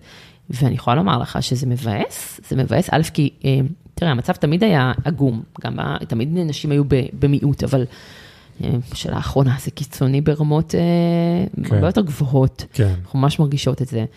אה, ואני חושבת שדווקא זה רק מגדיל את החשיבות שלנו, במובן הזה של באמת להראות שנשים מקצועיות, כלכל, מדברות כלכלה, מדברות משפטים, מדברות כאילו באמת, אה, זה, זה קריטי בעיניי אה, עוד יותר בימים אלה. אה, ולכן החשיבות שלנו אפילו עולה. אבל כן, אני יכולה לומר לך, תראה, אני כבר, אני באמת כל כך הרבה שנים כבר בזה, וגם אני חושבת שהיתרון פה, באמת יתרון לגיל, אנחנו דיברנו קודם קצת על גיל, אבל אה, אחד, אחד הדברים שבאמת מאוד אה, משמחים בלהתבגר בהקשר הזה כאישה, שלוקחים אותי יותר ברצינות, וזה מאוד משמח, כי וואלה. כשהייתי יותר צעירה, ו... אה, לא- מעידים על הצדת, אין הנחתום מעיד על עיסתו, אבל אני בחורה נאה, ותמיד היחס הוא... אה, היה הרבה מאוד פעמים מאוד מקטין, כי אני, איך יכול להיות שאת גם בחורה צעירה, גם יפה וגם יודעת על מה את מדברת? אין דבר כן, כזה, זה כן. לא יכול להיות. כאילו, לא- כאילו. היותך אישה זה- כבר מוריד ב... זה מה זה, זה לא סתם אישה, זה אישה שאוטומטית מקוטלגת למקום שכאילו, יכול להיות שאם הייתי אה, אישה... של יופי כן, מאשר כן, מוח. בדיוק, בדיוק. לא, את לא יכולה גם וגם, אנחנו חיים את הסטריאוטיפים. כן. ולכן אחד היתרונות של, אה, של ההתבגרות, אה, ושגם, גם, שבא כמובן גם עם מוניטין, ושצברתי לעצמי וכדומה, אבל, אבל עצם העובדה שכבר אני יותר אה, מבוגרת ולא רק אה, אה, אה, אה, צעירה, אז גם אוטומטית לוקחים אותי יותר כן. ברצינות, מהבחינה הזאת יש, ממש יתרון, אה, יתרון לגיל. אה, אבל תשמע, אני כאילו had my share, מה שנקרא, של אה, חוויות אה, מקטינות, מטרידות. אני לא חושבת שיש אישה בישראל שלא לא חוותה על זה, וזה לא משנה כמה את חכמה, יודעת, מצליחה, כמה שתהיה אישה, שהרבה מאוד פעמים, את יודעת, יכולה להיות זו שיודעת יותר מכולם בחדר, ועדיין הרבה מאוד פעמים תקבלי יחס אחר, שוב, שהיום קורה פחות כמובן, כי לא קורה בכלל, כי היום אני באמת במעמד אחר. חושבת שזה עניין גם דורי? אולי כאילו ברגע בוודאי, שהדור, בוודאי. מה שחשבתי שהוא שלנו. בוודאי. כן. אה, בוודאי. יש למשל, דברים שהם לא פוליטיקלי קורקט להגיד, אז אני כן. אשתדל שלא להגיד, אבל יש דור מסוים שעד שהוא לא, אה, כן. לא יעזור, יש דברים שפשוט... אה, תשמעי, אם את רוצה בשביל הצפיות, זה דווקא טוב לזרוק פה, לא אגיד לי את מי, אבל להגיד דוגמאות, זה יהיה ממש אה, כן. מעניין. כי אני לא הולך פה להגיד איזו דוגמה ישירה, לפני שאני רואה שהיא כבר מתכוננת, אבל יש לי בעלת משפחה שעובדת במקום שהוא מאוד מאוד מאוד תחרותי, ורוב מי שבחלק העליון הוא גבר, מבוג... אה, גבר יותר מבוגר, ויש שם המון שפה לא הולמת לבנות, לבעלות מקצוע, שזה מקצוע מאוד מאוד טוב, בוא נגיד את זה ככה. והיא אומרת שלגמרי מרגישים שברגע שהן והם יהיו המנהלי מחלקות האלה, ישתנה. זה ישתנה לגמרי, כי זה ממש עניין של דור. אני ממש אה, מסכימה עם זה. אה, אני חושבת, תראה, אני גם יכולה לומר, תראה, אני כמנכ"לית יכולה לומר לך שבארגון שלי אה, בלובי 99, כמי- לא סתם כמנכ"לית אישה, אני כמנכ"לית פמיניסטית, אני לא חושבת שמספיק להיות אישה, צריכה להיות גם בעלת אג'נדה פמיניסטית, ואני בעלת אג'נדה פמיניסטית מאוד מאוד מפותחת, ואני מאוד מאמינה בהרבה מאוד דברים, בערכים פמיניסטיים של שותפות, של פחות היררכיה, של אמון, של... של אה, איזון, אה, לצורך העניין, אה, אני כאפליה מתקנת הפוכה, יש אצלי רוב, רוב העובדות בלובי הם אימהות, ואבות ל- לילדים, לילדים צעירים. אני אגב חושבת שאלה העובדים הטובים ביותר, אתה לא מאמין מה שאימא או אבא, שהוא צריך לאסוף את הילד שלו בארבע, אתה כן. יכול להספיק בשמונה שעות האלה. ואני ממש חושבת שבכלל, כל ההסתכלות שלי היא מאוד הסתכלות של, אני מעולם לא, אין אצלי, אני לא בוחנת מה השעות שהם עובדים, ולא מה, כאילו, אני רק בוחנת תוצאות. תוצאות, כן. ממש לא זה, ואני יכולה לומר גם שהיופי בלעבוד בארגון כזה, שמראש האנשים שעובדים בו ובאים חדורי מטרה, ושהעבודה שלך היא החיים עצמם, היא הדברים שאתה גם באמת יודע שהם החיים שלך, של הילדים שלך, של זה, אז אני, כאילו, המלחמה שלי איתם זה לא לעבוד בשבת, לא לעבוד בשעות הערב, לא, כאילו, אני אתם הפוך. מחפשים עובדים? לא, אני אומר, יש לי מישהי לא, מטורפת לא, בשביל... אנחנו, לצערי, אתה יודע, אנחנו תקנים זה, בדיוק, בדיוק, כן. בדיוק עכשיו קיבלתי אה, שני עובדים חדשים, ואנחנו ניקח את הזמן שיהיה לנו תקן. אה, תקנים זה, אתה יודע, זה עניין של חברים, כשיש מספיק. חברים לוקחים עוד אנשים. אבל, זה באמת אה, מדהים כאילו מהבחינה הזאת, ובעיניי זה חלק מ... אה, זה חלק מאג'נדה של באמת, של ניהול ושל הסתכלות חיים ושל, אה, אה, ובתור מי שעבדה בארגונים אחרים, ואני יודעת איך זה נראה במקומות אחרים, אז זה ממש, אני ממש עושה אחרת בכוונה. כי כן. זה משהו שאני מאוד מאוד מאמינה בו. וכן, אני חושבת שיש יש ענייני פערי דורים, אני כן, פערי, עניין בין דורי, אני כן חושבת גם, אבל שגם בדור, בדור שלנו, בסדר? גם בדור היותר צעיר, עדיין זה יש. יש מקומות ויש מקרים, כאילו, אה, זה לא חף מ... זה הרבה יותר טוב. תשמע, זה הרבה יותר טוב, אין מה להשוות, אבל אה, זה לא חף, ואל תשכח שגם אנחנו, אתה מדבר פה על מגזר מאוד מסוים, אני עובדת עם כל המגזרים, אני עובדת בכנסת אה, עם כל המגזרים. ו... יש מגזרים שיותר ויש מגזרים שפחות. נכון, יש מגזרים שיותר כן. ויש מגזרים שפחות, ו- וזה מאוד מאוד משתנה, אנחנו עובדים עם כולם. אה, אז כך שבאמת הרמת, אה, אה, אגב, בהקשר הזה דווקא באופן מפתיע זה נורא מצחיק, כי דווקא חרדים עובדים נהדר, כאילו, אה, מאוד מקבלים סמכות נשית, אז כאילו, מעניין. כן, כן, מאוד מאוד, אני, כן. לי, אמא שלי גם עובדת עם דתיים חרדים, והיא היא כל הזמן אומרת את זה. אני שומע בעיקר דברים רעים על חרדים ודתיים בחיים האישיים שלי, אבל אמא שלי שאשכרה עובדת איתם, כאילו אומרת, כאילו, ההפך, הם האנשים הכי מקבלים, הכי סבבה אני בעולם. חושבת שבמובן הזה כנסת יכולה להיות כאילו ממש מודל לקיום כאילו משותף מצד אחד, מצד שני, כל פעם אני מזכירה לעצמי, אתה יודע שבסוף החרדים כאילו, אין, אה, אין עוזרות, יש רק עוזרים, אין ח"כיות, יש רק, כאילו, אה, כשאני בזמנו נורא רצתה לעבוד אצלי מישהי חרדית, אני מרצה המון לנשים חרדיות, ויש שם רצון מאוד מאוד עז לפרוץ אה, ולקבל את הבמה הפוליטית, והן לא מק- נלחמות על זה בתוך הקהילות, ונלחמות על זה, והן נענשות על זה, יש יש שם סיפור מאוד לא פשוט. מהמם. אה, ודיברנו על זה, אז ששקלתי את זה בזמנו לקחת לוביסטית ציבורית חרדית, ואז היא אמרה לי, אבל את יודעת שאני לא אוכל לעבוד מול הח"כים החרדים, כי אמרתי לה, למה? אבל כאילו זה, אז היא אמרת לי, לא, הם, הם לא ידברו איתי, הם ידברו איתך כ- כחילונית, אבל ברגע שאני חר, אישה חרדית, כאילו... הם לא ידברו איתי, פשוט לא, זה כאילו אסור. אז יש עם זה הרבה מורכבויות, ובמובן הזה, אז אני חושבת כאילו, אני חושבת שכאילו, מצד אחד אנחנו, אנחנו גם רואים את זה במה שקורה בימים האלה, שמצד אחד אנחנו, יודע, 150 שנה לתוך המהפכה הפמיניסטית, שהייתה המהפכה המשמעותית ביותר, מצד שני אנחנו צעד קדימה, שניים אחורה, נכון. כל, אה, כן, כן. כל דקה וחצי, ואנחנו צריכות, אה, נאבקות על, אה, על אה, זכויותינו. אה, זכויות להתגרש. אה, כל כך הרבה, אה, פה הזכות לשבת מקדימה באוטובוס, אני, וואי, תקשיב, אני לא, לא... לא, ממש- לא, לא, זה- מחריד, זה לא, מה שקורה, היה זה מחריד. הרבה זמן לא, לא, לא. תקשיב, לא ראיתי משהו שעושים, אני כל כך תגובה אלימה, אני גם צייצתי, אפילו צייצתי. זה אחד הדברים שאני ראיתי. והרגשתי, כאילו, אלימות, אני חשתי אלימות, אני כן. חשתי זעם אלים, לא- זה מה שחשתי. לא רק אלימות, אני, מאז שעליתי לארץ, אני מרגיש שהיה כל מיני תנודות לפה מספרד. אוקיי, אין לך ב-2006 שום. מבטא. אה, הגעתי פה קצת לפני כן, עשיתי פה כזה, כזה גן גן חובה, כיתה לבית ג', אבל נולדתי שם, קצת בארץ, חזרה לשם, ואז חזרה לפה. ואז כאילו בישראל אחד שלי, שם הכרתי את יאיר. ישראל אחד. כן. אה, יש ישראל אחד וישראל שתיים. מה, אז אתם מלא שנים ביחד. בגיל שלוש. יא, כן. זה ממש חמוד. כן. כן. יואו, איזה חמודים. כן. בגלל זה באתם ללוות אותי ביחד, כאילו, כמו שהולכים ביחד לשירותים וכאלה. כן. בדיוק. כן. נורא חמוד. יש אז אני- לי... שנייה, שנייה, אה, רציתי לסיים את המחשבה. אני מרגיש שמאז שעליתי לארץ, היה כל מיני תנודות, היה כל מיני כיוונים, מבחינת כאילו, אה, אה, לא רוצה להגיד פה כל מיני דברים, ואני מרגיש שעם המקרה הזה, חזרנו איזה 17 שלבים אחורה, קצת כזה, תקופות שחשבתי ש- שסיימנו את זה כבר, עברנו את זה, שזה זה לא כבר מקרה אחד, זה לשבוע, האחר- רק בשבועיים האחרונים היו כבר איזה חמש- חמישה מקרים שונים של כל מיני... אני שמעתי על שתיים. לא, אז אני שמעתי על יותר, אתה פשוט לא. בקבוצות הנכונות. כן. נכון. אתה לא בקבוצות, אני בקבוצות האלה. יש כן עלייה. מקבלת, אה, יש עלייה מאוד מאוד מסיבית, באמת כחלק מהאווירה הציבורית, ואני יכולה לומר שאין הרבה דברים שמעוררים בי זעם, אה, באמת כן. זעם ואלימות, כמו- כמו כמו התחושה כן. הנוראית הזאת, אני חושבת על הבת שלי, שמישהו יעביר אותה. אה, לשבת, גם את עצמי, אני כל הזמן גם כתבתי את זה, צייצתי את זה גם בטוויטר, אמרתי, אני רוצה, כאילו, אני עכשיו בסל הקו הזה, ואני רוצה כן. לראות שמישהו אומר לי, לא לילדה בת 15, אני רוצה שמישהו יגיד. לי, לשבת מאחורה, bring it on bitches, כן. כאילו, בואו נראה מכות, כזה. וכאילו... אני לגמרי מבין את הרגשה שלך. וואו, זה כל כן. כך, זה מה שחשתי, בוא, גם כן. כתבתי, גם ממש כתבתי, גם צייצתי את זה, אני בדרך כלל לא מצייצת, אני הרבה יותר ממלכתית, ממלכתית בדרך כלל, ולא מצייצת דברים אלימים, אבל צייצתי ממש הודעה כזאת אלימה, כי הייתי מאוד מאוד עצבנית. וואו, אה, לגמרי. זה באמת אחד הדברים שרוצים, אבל בסדר, אנחנו בזמנים אה, מורכבים, כן. זמנים מורכבים אה, מאוד.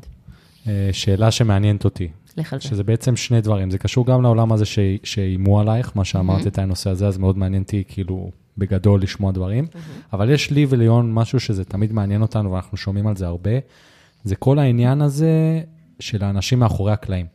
שאלה האנשים עם הכוח האמיתי, לא האנשים שאנחנו רואים ביום-יום, לא האנשים שאנחנו שומעים עליהם, נכון. אלא האנשים הכי חזקים הכי חזקים. בארץ לא- ובעולם, חד משמעית. זה אנשים שאין עליהם ערך בוויקיפדיה, נכון. אין. עליהם נכון. ש... דברים בטלוויזיה, נכון. האנשים שאתה לא יודע מי הם. נכון. מה שנקרא הם, כשאומרים הם עושים ככה או הם שולטים, מי זה הם? נכון. אה, אז, כן. אני, אז אני אדבר על זה קצת. תראה, קודם כל זה מתחלק לכמה. קודם כל יש לך את באמת ה... מי שבאמת, אה, אוקיי. יש את האלה שאתה רואה בפרונט, זה בדרך כלל אלה שמתחלפים, אלה שמאחורה זה אלה שלא מתחלפים, אוקיי? עכשיו, יש לך באמת את הקטע של באמת בעלי ההון וכדומה, אבל יש לך גם את העורכי דין הקבועים, את הלוביסטים הקבועים, את האלה שהם אלה שנשארים, הרבה מאוד פעמים זה אנשים בשמות של, אה, שכאילו, שאתה, נשמעים לך כאילו אולי פחות, אולי אתה קצת מכיר את השם, אולי לא, אבל בסופו של דבר זה אנשים שבסוף, מאחורי הקלעים הם מריונטות, ושולטים לאורך זמן, עושים באמת עשרות מיליונים על עשרות מיליונים מתוך הקשרים שלהם ומתוך המקומות שנמצאים, והם לא מתחלפים, הם נשארים שם כל הזמן, ודואגים לנווט את הספ- את הספינה, כל פעם יש מישהו אחר מקדימה, דמות אחרת ששמים. אה, ולהסתבך עם האנשים האלה ולריב עם האנשים האלה, זה, יש לזה מחיר. יש לזה מחיר, אה, וזה לא פשוט, ורוב האנשים אין להם אומץ, כי אתה יודע, אתה רוצה שתהיה לך פרנסה, ואתה רוצה שהילדים שלך לא יהיה להם בעיות, ואתה רוצה שהמשפחה שלה, שלך תוכל להתפרק, כאילו, יש באמת אנשים מאוד מאוד חזקים, כן. ולכן במובן הזה, מה, המימון המונים, הוא משהו שהם לא יודעים איך להתמודד איתו, ה-100% מימון המונים הזה, זה שאין למי להרים טלפון, כן, אין ואיך למי לפטר, לסגור את השלטר. אין איך, איך, אין איך לסגור את השלטר, והם לא, זה, זה כאילו כמו באג במערכת, והם לא יודעים איך להתמודד עם זה. עכשיו, גם ממש נאמר לי מפורשות, אז יצאתי באיזה דיון, היה לי, מול כי"ל היה לי קרב מאוד גדול, ויצא מנכ"ל כי"ל אז מהדיון, וצעק, זה היה דיון על העלאת התמלוגים מים המלח. והיינו בתחילת הדרך. והוא יצא החוצה וצעק ללוביסט שלו, מי זו המטורפת הזו, ולמי אני מתקשר כדי להשתיק אותה? במקרה אני שמעתי אותו, אז אמרתי לו, אתה מוזמן להתקשר, יש לנו 800 חברים, בוא תתקשר, אני בטוחה שהם כולם יעלו את סכום ההשתתפות בעקבות הטלפון שלך, זה לא הצחיק אותו, בטוח. בטוח שלא. אבל יש משהו, לא רק הוא, אתה יודע, גם אנשים אחרים שהתמודדנו איתם הרבה יותר חזקים, אה, אה, הקטע הזה שהם הם בהתחלה עוד ניסו, אתה אומר, עניין אותך ניסיונות, בהתחלה טיפה עוד היו ניסיונות, ומהר מאוד הבינו שאני, אין לי מי לדבר, זה כאילו קצת סייקו, כאילו מבחינתם אני כאילו, אני מסובבת, אין לי מי, אי אפשר, אי אפשר לסגור איתי דילים, זה לא, זה לא כן. עובד. ואז איך, איך מורידים אותי, איך מיירטים אותי, אז אני מוחרמת בכלי תקשורת מסוימים, ממש הכי גדולים, כן? כאילו ברמה שלא תראה את השם שלי, ברמה שכאילו יהיה אייטם שאנחנו כאילו זה, אז יהיה כתוב ארגון חברתי ולא לובי 99, או גורם המעורב בחקיקה, בלי שיהיה את השם. אה, עכשיו, ברמה שיש לי הכל מתועד, וואטסאפים, כי הכתבים נגיד סוגרים אייטם, ואז זה מגיע לרמה גבוהה יותר וזה יורד. כן. וכאילו, האייטם נשאר, השמות יורדים. יש כל מיני סיפורים כאלה. כי יש אנשים שבאמת, כמו שאמרתם, מריונטות. זה לא תיאוריות קונספירציה או משהו, יש זה- אנשים זה- כאלה. זה, תראה, מה זה מריונט? צריך להבין שבסוף, ה- לצערי, המינוס של עולם קפיטליסטי, כמו שאנחנו חיים בו, זה שבעל הרבה, הרבה פעמים בעל הדעה, ואנשים עם הרבה כוח, שמתפעלים בסוף אה, אה, עם כסף או עם שליטה בכלי תקשורת, שלא סתם, הרי למה, למה בסוף בעלי הון רוצים להחזיק כלי תקשורת? הרי אין בזה כסף, זה תחום הפסדי. למה משפחת ורטיים מחזיקה את ערוץ 2 יחד עם תשובה? למה תשובה השקיעה בערוץ 2? מה לתשובה ולערוץ 2? שהוא לא יפה בשום כוח. מקום. ואז, באמת, זה מונופול הגל, אתה מבין? עכשיו, אתה צריך להבין שכשמונופול, שערוץ 2, שהוא ערוץ מדורת ה-12, סליחה, אני אומרת 2 זה של פעם, ערוץ 12, שהוא מדורת השבט, והוא מוחזק על ידי משפחת ורטיים, שהיא הבעלים של בנק מזרחי ושל קוקה קולה, אוקיי? בשותפות עם יצחק תשובה, שהוא הבעלים של מונופול הגז, שעשה אגב תספורת גם אה, לכספי הפנסיות של הציבור ב-2012. ולא נענש על זה. אה, ולמה אתה חושב שהם ירצו להחזיק תחום הפסדי שלא מכניס כסף? בגלל הכוח, בגלל ההשפעה הפוליטיקאית, בגלל שהתחומים שלהם נוגעים ומשיקים לרגולציה. מה זה רגולציה? רגולציה זה שם כולל להחלטות שהממשלה מחליטה על, על הציבור. זה יכול להיות חקיקה, זה יכול להיות תקנות, זה יכול להיות נוהל, זה יכול להיות חוזר של משרד החינוך, הכל נכלל תחת השם רגולציה. עכשיו, רגולציה שווה הרבה מאוד כסף, בין אם אתה מקדם רגולציה לטובת הגוף, ובין אם אתה בולם רגולציה. עכשיו, גז למשל, כל תחום הגז, שהוא מיליארדים על מיליארדים, הוא אך ורק רגולציה. אין שם הייטק, אין כלום. זה משאב טבע, ציבורי. כן. ובסוף ההחלטה כמה כסף ייכנס אליך, זו תהיה החלטה של הרגולטור, צריך להיות של, של, של, של, של, של, מי ש, של, של הח"כים, של השרים, של, של ראש הממשלה, של משרד האנרגיה, כמה כסף ייכנס לך לכיס. אז ברור שמה זה לשלם ללוביסט, או מה זה לשלם עכשיו לשבת על ה...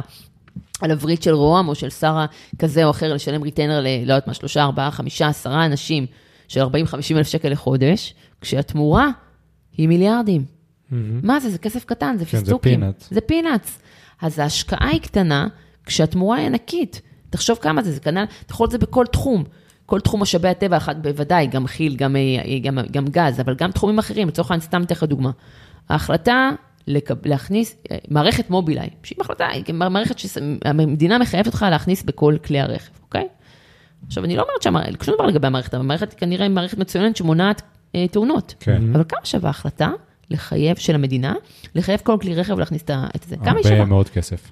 כמה, כמה תהיה מוכן כבעל חברה להשקיע? הרבה כדי מאוד תודה כסף. תודה רבה. עכשיו, אתה צריך להבין שבסוף ההחלטות האלה, בין אם אתה מקדם ובין אם אתה עוצר החלטה פוגענית, למשל, מה הייתה הרפורמה הכי משמעותית שהוזילה מחירים לציבור שאתם יכולים לזכור ב-20 שנה האחרונות? כל העניינים עם הטלפונים. יפה, הסלולר, כן. אין הרבה אופציות, אז זה נכון. ושמיים פתוחים. כן. אז רפורמת הסלולר, שהיא גם הגיעה אחרי קיבוץ היה מחאה חברתית, וקמפיין של דה מרקר, וכאילו היה מיליון מיליון דברים שגרמו לכך שבאמת אה, כחלון קיבל את ההחלטה, אבל תחשבו כמה כסף היו מוכנות חברות הסלולר לשלם כדי שזה לא יקרה. לא יקרה. נכון, כן. עכשיו זה לא שלא היה להם לוביסטים, היה להם, אבל ספציפית היו באמת גורמים שהסתדרו.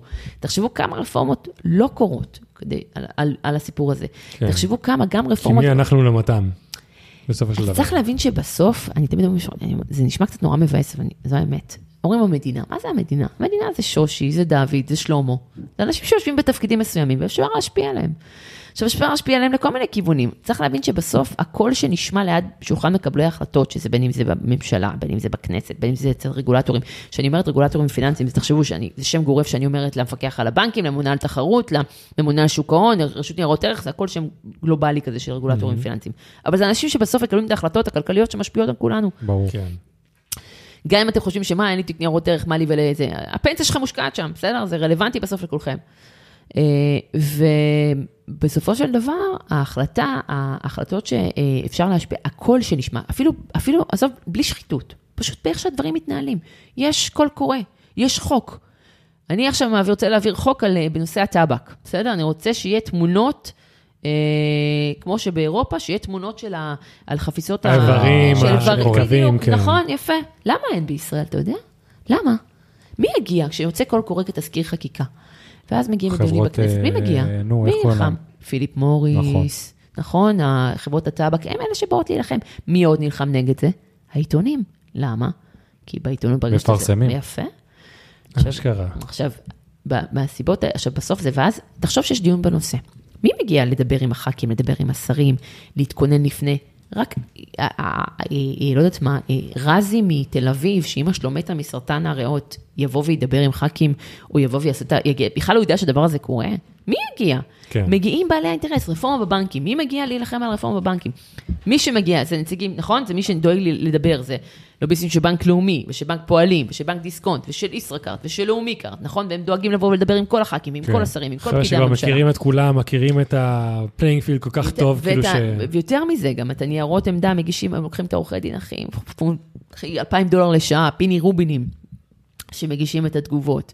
והם אלה שמגיעים לדיונים בכנסת, יש לך דיון בכנסת, מי מגיע? מי מגיע לשבת בשולחן? אתה לא כן. שומע את רזי או את אה, איילה שמשלמים ריביות נשך על המשכנתה, ואתה לא שומע את אחמד שמדבר, אה, שמקבל, אה, לא יודעת מה, אה, דפקו אותו בשעבוד שני. לא, מי מגיע לדיון? מגיעים הנציגים של כל... ש- נכון, מגיעים נציגים והעורכי דין הכי מפונפנים, וכל הנציגים של כל הבנקים, וכל כרטיסי אשראי, והם אלה שנלחמים לך ואומרים לך, סליחה, סעיף קטן 7ג, אפשר לשנות את המילה הכל, המילה אולי, ואתה אפילו לא יודע שאיבדת עכשיו איזה 300 מיליון שקל. כי, כי זה פשוט לא כוחות, המלחמה לא כוחות. כן. אז בסופו של דבר, המערכת, המגרש, בנוי אה, אה, בצורה שהיא מעוותת, כי הגישה למקבלי ההחלטות והגישה אה, אה, ל- היא, היא, יותר פתוחה למי שיש לו כסף, כי מי שיש לו כסף, יש לו את הלוביסטים שיסבירו לו איך זה עובד, יש לו את העורכי דין שיבואו וייצגו אותו. כן. ולמי שאין, אין, ולכן זה מה שמעוות את המגרש. כן. ולכן בעל המאה הוא בעל הדעה, ואנחנו רואים את זה כל הזמן, בכל החלטה, בכל רפורמה. ובמובן הזה, מה שהלובי עשה עם המימון המונים, ולבוא ולתת קול לציבור הזה, הציבור המבוזר, שאין לו ממון לשלם ללוביסטים, שפעם אחרי פעם דורסים אותו, שפעם אחרי פעם מקבלים עליו החלטות, ופתאום הוא בא, והוא מגיש תגובות לניירות עמדה, והוא מגיש תגובות לתזכירי חוק, והוא בא ונלחם על דברים, והוא מייצר על זה אייטמים, והוא נלחם, ונמצא בדיון בוועדה, ונלחם סעיף אחרי סעיף, ומצליח לשנות דברים. וזה משהו שלא היה, ואי אפשר לעצור אותו, כי במימון המונים. וזה, אנחנו במובן הזה, זה באג עמוק במערכת, כן. שהם לא יודעים איך להתמודד איתו. כן, אז אתה מבין, אז יש את כל השחקנים האלה שמדברת עכשיו, כל האנשים עם כל כך הרבה ידע, אה, כל כך הרבה reach, כל כך הרבה השפעה, כל כך הרבה כוח וכסף, שפשוט נמצאים בכל המקומות האלה. אז זה למה אני, לאורך כמעט כל הפרקים של הפודקאסט, תמיד מדבר על מה שאנשים אוהבים לקרוא לו תיאוריות קונספירציה. כי אני באמת חושב אתה שבסופו אנשי של דבר... הלטאות? אה? אתה ואנשי לא, לא, לא, הלטאות. ממש סתם לא, אני צוחקת לא, לא, כי לא. מישהו הגיב לי לאחד הסרטונים בטיקטוק על משהו על אנשי לטאות, וכאילו, תגובה אמיתית כזאת של כאילו... הנה, אז זה מה שאני מרגיש שקורה, אני מרגיש שיש כל מיני אנשים ששמים לב לאיך המערכת עובדת, ואז מייחסים אנשים שמדברים על זה לאנשי הלטאות. כן. כי לא, כי אשכרה קורה פה משהו שאני מרגיש שנותנים לנו סוג של, אה, כן, אתה יכול להשפיע אם תעשה ככה וככה, לא, אבל בסופו של דבר יש כל כך הרבה אנשים שמכירים את המגרש הרבה יותר טוב ממך, עם כל כך הרבה יותר כוח, כל כך יותר הרבה השפעה, וצריכים אנשים וגופים, כמו מה שאת הקמת, כדי לנסות להילחם חזרה, אבל כן. בתכלס, להצביע, לצאת לרחוב וזה, ההשפעה של זה היא, היא לא, אולי אתה עוזר, אבל לא מאוד תלויה אז, אז. אני, אז פה אני רוצה להבדיל, כי כן, למשל, לצורך המחאה לצורך העניין, זה כן. כן. כן הדבר הכי משמעותי בעיניי שעוצר ועצר את מה שקורה עכשיו, את, ה, את הרפורמה, המהפכה, איך שתרצו לקרוא לזה. אז זה נטו המחאה ואנשים ברחוב, אני כן חושבת שאנשים ברחוב זה משהו עם הרבה מאוד כוח. אני כן מסכימה איתך שבהליכי חקיקה, או בסוף בקבלת ההחלטות, לא מספיק לצאת כן. לרחוב, לא מספיק זה, כי בסוף הידע המקצועי וההתמקצעות והמקום הזה של להיות במקום הזה שיודע גם להבין בכלל מה, מה התרגילים שעושים לך. ו... זה מאוד קשה זה- להבין. זה- כן, זה באמת- וכל זה התשובה ונסעפיו, מה שנקרא, כל ה... אה, נכון, כן. נכון, זה משהו שהרבה יותר קשה להתחרות. אני אגיד לך, אני אתן לך דוגמא את אה, תשובה, אחד הדברים שתמיד אחד ה...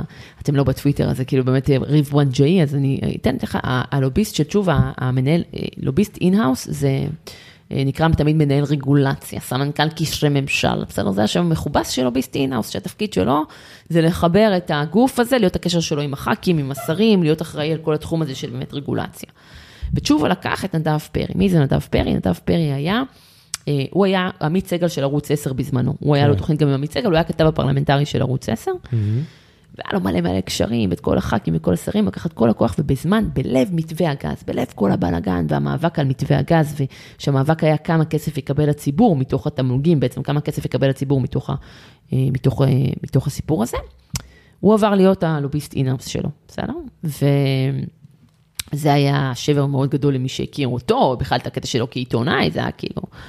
אה, זה היה אחת הסיבות להקמת גם הלובי ש, שהקמנו אותו, זה היה אחד, אחד הטריגרים. ואחד הדברים שמחרפנים אותי, ואני ממשיכה, זה קרב שאגב, יש לומר, הפסדתי בו, כן? אני רוצה לציין את זה, אבל, אבל הוא, נדב פרי פתח את אחד הפודקאסטים המצליחים בישראל, יש לו פודקאסט שנקרא, הוא בהתחלה קרא לו הון שלטון, היה לי בקטע של צחוקים, ואז הוא החליף את השם, אני לא יודעת למה, ויש לו פודקאסט שבאים מתארחים, מתארחים שם ח"כים, ומתארחים טובי העיתונאים, ומתארחים כאילו, יש לו פודקאסט מגה כן, מצליח. בגלל זה השם היה מוכר לי. בזמן שהוא ממשיך לעבוד כלוביסט של תשובה, כאילו מרוויח את ה... לא יודעת מה, 100 אלף שקל שלו אצל תשובה, ובזמן- עכשיו, למה זה מפריע לי כל כך? כי זה בדיוק הש- השחתה שאנחנו מנסים... ללכ... כשאנשים אומרים שחיתות, הם מדמיינים מעטפות מזומנים. נכון, הם מדמיינים כאילו כסף, אבל לא, רוב השחיתות בעולם היא לא מעטפות מזומנים, בסדר? זה המיעוט. Mm-hmm. ההשחתה הכי עמוקה נעשית באזורים האפורים, במקומות של אשמור לי ואשמור לך, במקומות שאתה לא לגמרי ברור אם בהשפעה. זה מותר או לא מותר, בהשפעה העקיפה. עכשיו, למה אני אומרת לך שזה כל כך מפריע לי שהוא משמר את שמו כעיתונאי, או כאילו, כאילו, אנשים שלא מספיק בקיאים, אומרים, הוא עיתונאי, יש לו פודקאסט, הוא מופיע, אני שומע, הוא עולה כל פעם, החברים שלו מעלים אותו להתראיין כפרשן פוליטי ב, ב, ב, ב, בתאגיד, ב, בכאן אה, זה, ראיתי בערוץ 13, ראיתי כל פעם, כל פעם הוא עולה, עולה כפרשן. עכשיו, יש לומר, כאילו, לזכותו הוא איש באמת אינטליגנט, פרשן טוב, אני לא לוקחת את זה ממנו. כן.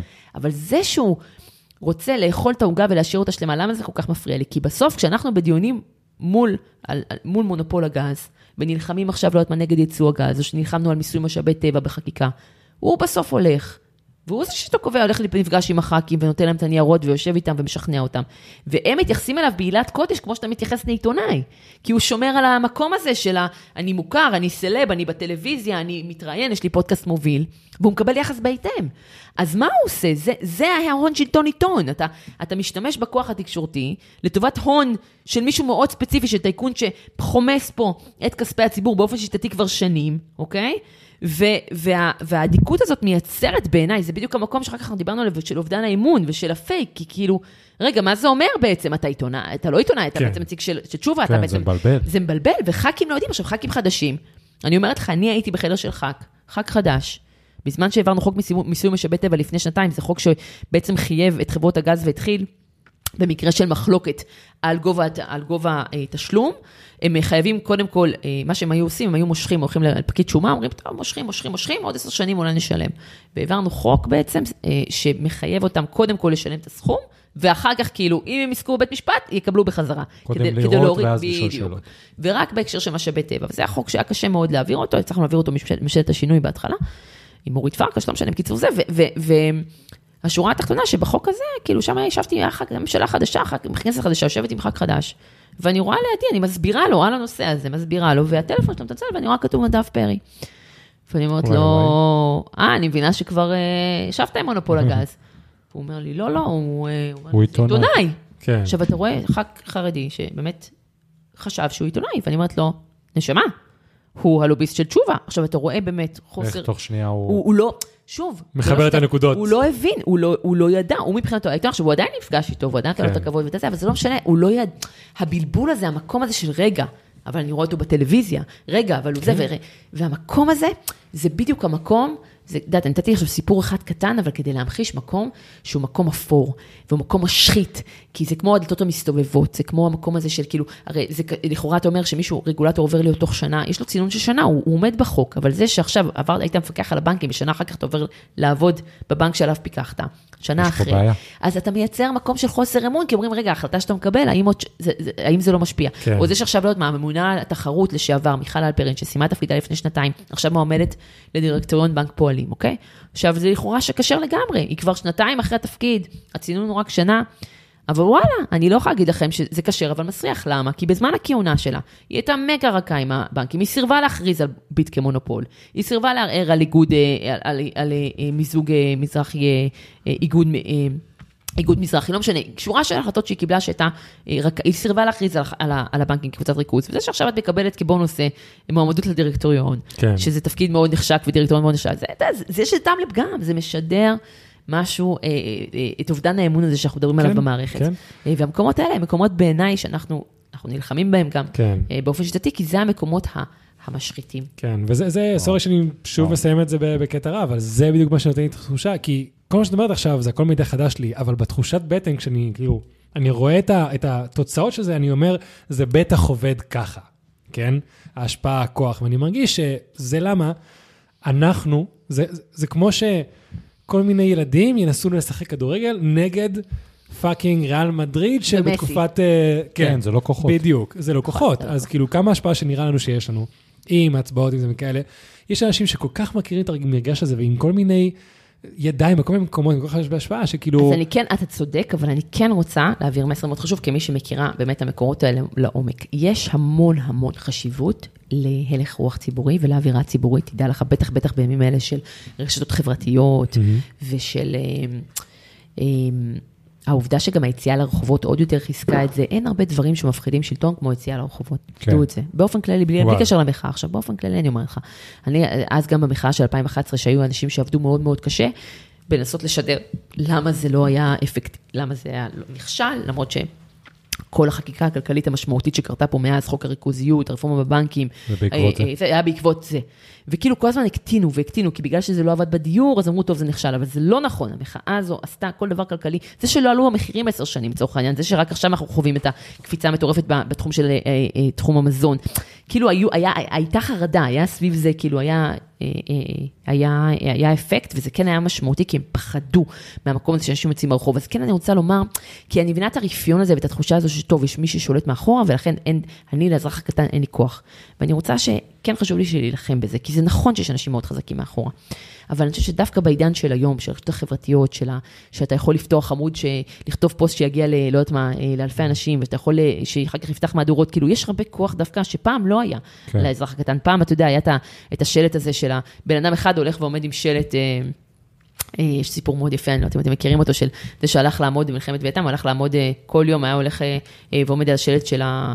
ליד הבית הלבן, ואמרו לו, מה אתה, כאילו, מה אתה חושב שאתה באמת תשנה משהו? הוא אומר, ואז הוא אמר, לא, אני לא חושב שאני אשנה כלום, אני רק מוודא שזה, שהמציאות לא תשנה אותי. כאילו שה... יפה. אה, כן.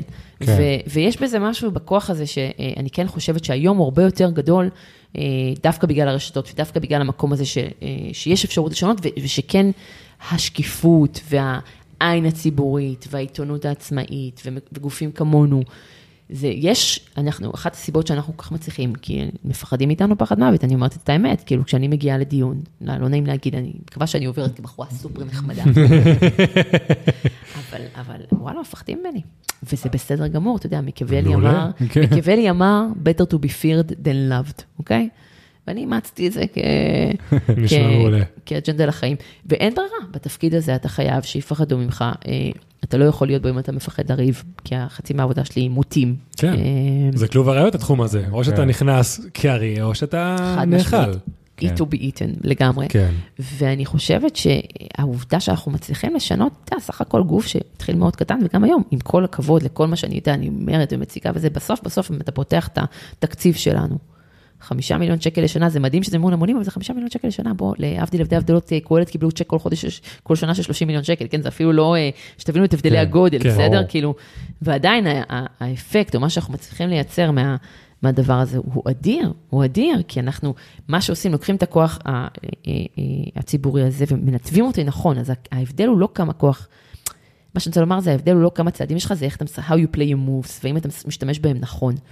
ופה אני כן חושבת שלציבור יש המון המון כוח. אני, אתה מנקר לי מול העיניים, אנחנו תכף נסיים את הפודקאסט, כי אתה כאילו עייף ואתה מפהק, אני רואה את הפיוק.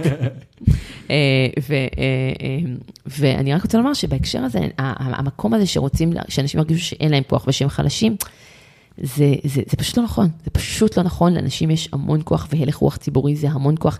זה נכון שבסוף את המלחמות המקצועיות, או שאתה מגיע לכנסת יש לך פחות, אבל, אבל המקום הזה שכן להעלות נושא על סדר היום, כן לייצר עליו אייטם, כן לדבר עליו דיבור, כן לצאת עליו, להשאיר, יש, לעשות יש, את זה. יש, יש, יש מקומות שהיום הרבה יותר מפעם, יש, יש כוח, זה נכון שצריך לעבוד בזה, אני לא אומרת שלא, אבל, אבל כן חשוב לי המסר הזה של היכולת לשנות, יודע, הציטוט הכי קלישאתי בעולם, אבל פשוט הכי נכון של מרגרט מיד, זה אה, לעולם אל תפקפקו בכוחה של קבוצה קטנה של אנשים לעשות שינוי, זה הדבר היחיד בהיסטוריה שאי פעם עשה שינוי. וזה פשוט כל כך יפה, נכון. אהבתי. אתה לא מכיר, זה כאילו הכי, כל האקטיביסטים זה המשפט הכי... לא, אה, לא מכיר את זה. משפט, אה, כן, כן. זה המשפט הכי מאוד ידוע של אקטיביסטים. וזה באמת, כי זה באמת נכון, זה בסוף שאתה מסתכל, כל מהפכה בהיסטוריה, כל דבר משמעותי שקרה, זה בסוף קרה מכמה אנשים שאמרו, זה לא מתאים ואני אני רוצה לשנות את זה. כן. כן. ובסוף אני, קבוצה קטנה ונחושה יכולה לעשות שינויים אדירים, וגם בן אדם אחד נחוש שיעבוד נכון יכול לעשות שינויים אדירים. ואל תפקפקו בזה, כי, כי הרפיון הזה והמקום הזה של טוב, זה ככה והכל חרא, זה, זה הייאוש, זה הדבר הכי מסוכן בסוף. נכון, נכון, נכון. דמוקרטיה, אין אה, שום דבר יותר מסוכן מייאוש. ממש. ולכן אני אומרת, לא אכפת לי, מי שמקשיב עכשיו לפודקאסט הזה, כאילו חפרתי הרבה על לובי 99, כי באמת אני מאמינה בעוד מה שאנחנו עושים, שאנחנו באמת ארגון נדיר. נראה לי אבל, גם אנחנו כבר מאמינים. אבל, אבל אני באמת אומרת, קחו כל ארגון אחר שאתם מאמינים בו, קחו כל מטרה אחרת שאתם מאמינים בה ותעשו, תהיו אקטיביים. מאמינים בזכויות בעלי חיים, אולי תלכו להילחם על זה. מאמינים עכשיו, לא יודעת מה, ב... אה, לא לי עכשיו שום דבר אחר שכאילו אה, זה, מטרה אחרת שחשובה לכם אה, לשמר ספריות ציבוריות פתוחות, לא, כאילו, מה שאני רוצה לומר זה, תקדישו את עצמכם לפעילות שהיא מעבר. אה, תמצאו עמותה שאתם מזדהים איתה, מטרה שאתם אוהבים, משהו שחשוב לכם, גם, גם כי זה מטרה יעשה של זה. הכלל ולא רק לעצמך. כן, ולא, א', כן. מעבר לעובדה שכל כל מחקרי העושר מראים שהדבר שהכי גורם עושר, זה אה, לעשות משהו שהוא לא כן. לעצמך, לטובת הכלל, זה דבר ראשון, אבל גם בשביל, באמת, אני באמת מאמינה בכוח של זה לעשות שינוי, אני גם רואה את זה, ובסוף, לצורך העניין, נבחרי ציבור הזה, הם הרי, בסוף מאיפה ח"כים? הרי ח"כים לא קמים בבוקר עם רעיונות, הם מקבלים אותם מאנשים, הם מקבלים כאילו, אז נכון, זה לרוב לוביסטים, אבל כן, אם אתם מאמינים במטרה ומצליחים לגייס אליה את הח"כ הנכון, אתם יכולים, כאילו, אפשר לעשות את השינוי הזה, זה מה שאני רוצה לומר, ו... אה, אה, חשוב זה לא להיות אדישים, ולא להיות מיואשים, ולא לשבת בבית ולראות נטפליקס, כאילו, שוב, מותר לראות נטפליקס, אנחנו אוהבים נטפליקס, הכל בסדר, אבל, אבל אבל כן להיות לא- אקטיביים במטרות, כן. זה באמת הדבר הכי משמעותי, אה, גם לדמוקרטיה וגם לחיים שלנו, כאילו, אה, מאוד חשוב. וואו, לגמרי. ממש. אחלה דרך, נראה לי, לסיים? כן, כן. כאילו, האמת ש... כאילו, היינו יכולים אה, לעשות פה עוד... אה, נשמה, אתם שניכם מנקרים פה, אני כמו לא, שני, אני אה, לא. האמת שאתה בסדר, הוא לאה, פיוק בטירוף. מנקר בטירוף, היא נתנה לי פה פיוק. אה. אה, באופן יחסי, לא לא רוצה שאני זאת שהולכת לישון בתשע בערב. אז אני נכון. חושבת שכאילו, דווקא אני עומדת יפה בגבורה במטרה. לא, יונבר, שמעי, עכשיו כבר אה, 10, אה, עוד מעט אה, 11, הוא רגע... הם יודעים שאתם מראיינים בשעות מטורפות כאלה שאנשים ישנים בהם בדרך כלל? אה, וואלה... לא, אנשים לא יודעים במה הלו"ז שלנו, אבל אבל כן, אנחנו, בדרך כלל זה כזה אחד בשבע ואחד בתשע, כי זה אחרי... איך אני. קיבלתי את השעה המאוחרת? למה אני לא קיבלתי את שבע? אה, כי מי שהייתה מקודם הגיעה מהדרום, איזה ארבע שעות נסיעה, הבנתי. אז טוב, כאילו... בסדר, בסדר. ניצחת. גבול מצרים. אנחנו רוצים שהיא תגיע ניצחת, הביתה, וזה- ניצחת. אבל כן, אנשים אומרים שדווקא הם לא רגילים להתראיין בערב, אז זו אווירה שונה גם. לא, לא, האמת שזה פעם, אה, אה, קודם כל אני לא רגילה להיות ערה בערב, בוא נתחיל בזה, כאילו חוץ מחוגי בית אני לא ערה בשעות האלה, זה או חוגי בית או שאני ישנה, אה, ואם אני כבר ערה, אני אכן לא מתראיינת, אני לא חושבת שאי פעם התראיינתי בשעה כזאת, אבל בסדר, זה אז גיוון... אה, הנה, כן. גיוון כוס. יין. וכוס יין, וגם התאורה יותר מחמיאה בחושך, אני הרבה יותר יפה בחושך. שזה נהדר, אבל צריך- תכף צריך להביא לי מים, כי אני מרוב שדיברתי, גרוני וגמרתי מים, את כל כן, היין. כן. לא, אבל לגמרי, זה גם כוס של כאילו- ספרדים, אבל שאת- נשמה, מה זה הכמות הענקית הזאת? אני נכון, כבר, זה הראש שלי כבר ספרדים, כאילו. אני מדברת איתך כבר, והראש שלי כאילו, כן. לא, האמת שמזגתי לך כמות של ישראלים, אבל אבל כן, זה לגמרי כוס של אה, ספרדים. כן, זה כן. זה הופך להיות הכוס הרשמית שלנו. אחלה כוס, כן. אחלה כוס. יש לי גם את זה, אחרי זה גם תראי את הכוסות מים, שזה גם כוסות אה, שבספרד, הבאתי אותם מספרד, קוראים לזה אה, כוס של סיידר, שזה גם פשוט כאילו כזה עבה, כזה גבוה, שזה גם לבירה, ליין, נהדר. לדברים חזקים, נהדר, לכל, נהדר. זה התרבות. נהדר, אני בעד. שותים. כן. גם. אצל טוניסאים, ממי, לא צריך לצרף ספרדים, כן? אצל טוניסאים, כן, כן, תבוא לאמא שלי הביתה, הכל, ב- אתה יודע, כאילו, הכל אה, הכל בענק והכל בגדול, ואם היא לא מכינה 800 צירים לארוחה שלי, כאילו ארוחת שישי, אז כאילו לא ארוחת שישי. נכון, נכון. שיהיה לזרוק, לא אכפת לי לזרוק, כך שכאילו, כזה, אימא, למה... בסדר. כן, כן. אני חושב שזה גם משהו מאוד יהודי, אבל כן, כן. לגמרי. אה, וואי, מדהים, כן. כאילו, באמת, תחושה שאפשר לדבר עוד שעות, אז נראה לי שנעשה מתישהו איזה פרק המשך. כן, לא, לגמרי צריך. אל תאיים. כי- כן, כי כי אני מרגיש ש... רק שוב, נגענו בקצה הקרחון. כן, נכון, כל האמת- כל התחושות האלה שלי של... שוב, שם קוד קונספירציה, את אשכרה כאילו מביאה פה לא, לא, לא, אני לא קבלות. רוצה להגיד, אבל זה לא קונספירציה, זה פשוט, אתה יודע, איך דברים מתנהלים. יש לי אין סוף בדיוק. סיפורים, אתה רוצה. אבל אין סוף, אבל זה לא. קונספירציות. זה לא קונספ- קונספירציה. לא, אבל שמקטלגים את זה כקונספירציה. אבל אסור, לא, שנייה, אבל אני לא רוצה לתמוך, בת- זה לא קונספירציה, יש, יש, אוקיי, יש דבר כזה שזה נקרא הון שלטון, זה לא קונספירציה, זה פשוט כן. כאילו יחסי הון שלטון. ואנשים שיודעים איך המערכת עובדת ואיך לנתב אותה לטובתם, זה כאילו, זה לא משהו שהוא לא קונספירטיבי, הוא פשוט כאילו, that- that's their job. נכון, אני מסכים איתך, כאילו- אבל כשאני בפודקאסט מדבר על אנשים שמחליטים החלטות יותר, מת- כאילו עם ההון שלטון, התגובות זה בדרך כלל קונספירציה, קונספירציה, מה זה קונספירציה האלה? אז זה מה, אני אומר לזה שם קוד, הבנתי, אז אם אתה רוצה שאנחנו נקדיש פרק אחר, אני אבוא עם שלל סיפורים, יש לי כן. המון, אני יכולה עכשיו... אז מעכשיו אני קורא לזה הון שלטון. זה הון שלטון, הון זה שלטון. כאילו, אה, זה לא, לא. זה פשוט כאילו, א', אחד הנושאים המרכזיים של הלובי זה מלחמה בהון שלטון, כן. שזה בסוף איך הכסף אה, מצליח להשתמש ב... אה, בשלטון לטובתו, הרי לצורך העניין שבסוף אתה מחליט, אה, לא אמרתי לך, כל מיני החלטות ש... אה, אה, גם, כל דבר, כל, כמעט כל החלטה שמחליטה על החיים שלך, שבסוף יש, מי הנהנה? מי הנהנה כן. מזה? האם, יש את הסיפור הכי קלאסי על האפוד הזוהר, שאני מניחה שאתה מכיר אותו, שאני אוהבת לספר אותו רק בגלל שהוא סיפור שהוא מתועד, אבל כאילו, למי ש... אני רואה שאתה לא מכיר, ולכן אני אספר לך אותו, כי זה למרות שזה הסיפור הכי ידוע בעולם, אבל אני אספר לכם אותו. בעצם ב-2012 היה תחקיר עובדה. אה, הפודוזים עם האזורים ה- ב- כן, ברכבים. כן, כן, האזוריים, אז כן. כולם מכירים את הסיפור הזה. כן. ואחד הסיפור ש, אה, אה, אה, שמה ש... מי שלא מכיר, רק אני אומר, שאתם חייבים שיהיה לכם אפוד זוהר ברכב, ושהמחשבה היא בטיחות, שבעצם מה שמספר הלוביסט שהעביר את החוק הזה, שאומר שבעצם מה שקרה זה שה-3M, החברה הבינלאומית הענקית, נתקעה עם חומר מיקרו-פריזמטי צהוב זוהר בארץ, משלוח שהיה אמור לאפריקה ולא יצא. והם פשוט אה, אמרו, טוב, מה נעשה עם כזו כמות גדולה? בואו נחוקק חוק שיחייב כל אזרח מישראל להחזיק אפוד זוהר וואו. הזה. ואז הוא מספר את כל איך הם העבירו את החוק הזה, כן. אה, איך החוק הזה קיים. והסיבה שאני אוהבת את הסיפור הזה, מהסיבה, פשוט מתועד, יש לי כל כך הרבה סיפורים שהם לא מתועדים, ואז אתה מתחיל להסתבך עם אה, דיבה והוכחות, כן, וכדומה, ופה כן. זה הכל מתועד, מצולם, כל מי שרוצה יכול לגגל תחקיר עובדה. לוביסטים, זה נהדר. אבל, אבל כן. זה בוודאי שיש הרבה סיפורים כאלה, אבל כן צריך לזכור גם ש... גם הרבה, כאילו, גם הרבה דברים טובים קורים, כאילו, גם, אני יודעת שזה נשמע היום, כאילו קשה להגיד את כן. זה היום, כי כאילו קורים כל כך הרבה שיט קורה, אבל כן. כן, גם דברים טובים קורים, כן. וכן, גם חקיקה טובה עוברת, וכן, גם, אתה יודע מה, אנחנו לא דיברנו בכלל על דברים של הלובי, אנחנו בכלל לא דיברנו, לא נגענו, אתם הלכתם בכלל לנושאים אחרים, אבל תשמעי, אני חושב שהלוטביט צריך לפתוח פודקאסט. א', היה לנו פודקאסט, יש לנו פודקאסט, מה שקרה זה שזה של הפודקאסט שלנו אה, אה, עזב, כי הוא כבר היה ארבע שנים והוא עזב לתפקיד הבא, והחדש טרם אה, התחיל, כאילו, טרם חידש את, הפודקאסט, אבל יש לנו פודקאסט בעיקרון. אבל, כן, זה גם הרבה דברים מקצועיים, אתה יכול לחפש, זה נקרא מלכוד 99. אה, אבל, מה שאני רוצה לומר זה שיש, כאילו, כן, דברים, אה, באמת יש לי כל כך הרבה, אני מנסה לחשוב על דוגמה אחת, כאילו, אני אתן לכם דוגמה. הנה, סיפור אחד טוב ממש מהתקופה האחרונה, בסדר? יש פרשה מטורפת שנקראת פרשת העלמות המס של בנק הפועלים. מה זה הפרשה הזאת?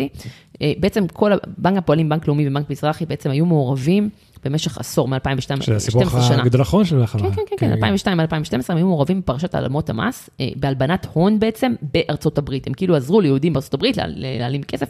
עכשיו, זה מדובר בפרשה פלילית לגמרי, הם היו עושים שם את זה עם טלפונים כפולים, וכאילו, ממש כאילו, כמו סרט מאפיה כזה, משהו מטורף כן. כזה. והרשויות האמריקאיות עלו עליהם בשלב מסוים. והם אה, אה, בעצם, אה, הרשויות האמריקאיות מינס ביזנס, מה שנקרא. והם אה, זה, ובאלפיים, בעצם בנק לאומי יצא מזה עם קנס, זה בעצם פרשה פלילית, ובנק לאומי סגר את זה עם קנס של 400 מיליון דולר ב-2014, וכולם אז אמרו לרקפת רוסק עמינח, מה, 400 מיליון דולר, היא לא נורמלית, איך היא סגרה את זה. בנק, בנק פועלים אמר בעצת העורך דין שלו, פיני רובין, לא, אנחנו נמשיך את ה... אנחנו נמשיך, נמשיך, נמשיך, המשיכו, המשיכו, המשיכו, חמש שנים נוספות נסחפו עם הדיבור הזה, קיבלו קנס של 900 מיליון דולר, שזה הקנס השני בגובהו אי פעם, בארצות, שאי פעם ניתן בארצות הברית. וואלה. שומע, 900 מיליון דולר, אתה שומע, זה כמעט מיליארד דולר. קנס. לא, זה משוגע. שבנוסף לזה העלויות המשפטיות כבר הגיעו לעוד מיליארד שקל כמעט, כי כאילו זה עוד שנים של עלויות. משפטיות. והם קיבלו את הקנס המטורף הזה. ואז אתה אומר, אוקיי, מי בעצם משלם את הקנס? הרי איך הם, מי משלם את הקנס? הרי מה זה הבנק? בוא נדבר שנייה מה זה הבנק, מה זה בנק הפועלים? 90, פעם שהוא היה שייך לשרי אריסון, אבל הוא עבר הנפקה בעצם, והוא היום שייך לציבור. מה זה אומר שהוא שייך לציבור? זה אומר ש-92 אחוז ממניות הבנק מוחזקות על ידי כספי הפנסיות שלנו, כן. אוקיי? אז הציבור נדפק פעם אחת דרך כספי הפנסיות שלו. פעם שנייה, דרך זה שכדי להחזיר על ההפסד, שהוא הפסד, אני מזכירה לכם, כמעט מיליארד דולר הפסד, אה, בעצם מעלים על ריביות, עמלות, כדי לכסות על ההפסדים. פעם שלישית, בעצם בזה שכאילו הביטוח סופג אה, חלק מזה, אז יודעת, פרמיות ביטוח וכדומה. ופעם רביעית, בזה שכל הדירקטורים ונושאי המשרה שהיו אחראים לזה, בעצם יצאו ללא פגע, וממשיכים לכהן בתפקידים בחברות אחרות, כאילו לא קרה שום דבר. ועל הסיפור הכל כך מקומם הזה, בעצם הוגש, אה, הוגשה תביעה נגזרת, לא משנה, בזמנו, הבעיה שגם בעל מניות שהגיש את התביעה, תביעה נגזרת זה אומר שבעל מניות תובע את הגוף עצמו, אוקיי? אבל מה שהם באמת רצו זה לזכור בפשרה כדי לקבל הרבה כסף. כן. והם הגיעו עם הסדר פשרה, של, אה, שבעצם הוא יצא עם 15 מיליון שקל, בעצם ככה ייסגר הסיפור, שבעצם אומר שאסור יותר לתבוע, כל הסיפור נסגר, בעלי המניות, אה, בעצם בעלי התפקידים, הדירקטורים, המנכ"ל, היו"ר, שיצאו עם בונוסים של עשרות מיליוני שקלים בתקופה הזו, כן? הם לא אחראים לשום דבר, וכולם ידעו, כן, לא יודעים כלום. ואנחנו, לובי 99, אמר, לא יכול להיות הדבר הזה. ואנחנו אמרנו, אוקיי, אבל איזה זכות, צריך זכות עמידה לגשת לבית משפט, אתה לא יכול סתם לגשת לבית משפט. כן. ומצאנו בעל מניות, אה, אתה חייב להיות בעל מניות בשנים הרלוונטיות. ומצאנו בעל מניות בשנים הרלוונטיות, והצגנו אותו, ובשמו הגשנו התאגדות להסדר הפשרה הזה. ופעם ראשונה בעצם גם מוגש, שלוקחים דבר כזה, כאילו גם מוגש התנגדות, והשופט, כאילו, סיפור די, די גדול. והגשנו התנגדות, והשופט לקח אותנו מאוד ברצינות. והדיון היה, והיועצת המשפטית אה, הצטרפה לעמדתנו. ונוצר מצב שבעצם אה, היה דיון, והיה דיון מטורף, כי היועצת המשפטית של לובי 99, שהיא אה, אגב, כשדיברנו קודם על הצוות המדהים שלי, כאילו דוקטור למשפטים, אה, בוגרת, התמחתה בעליון.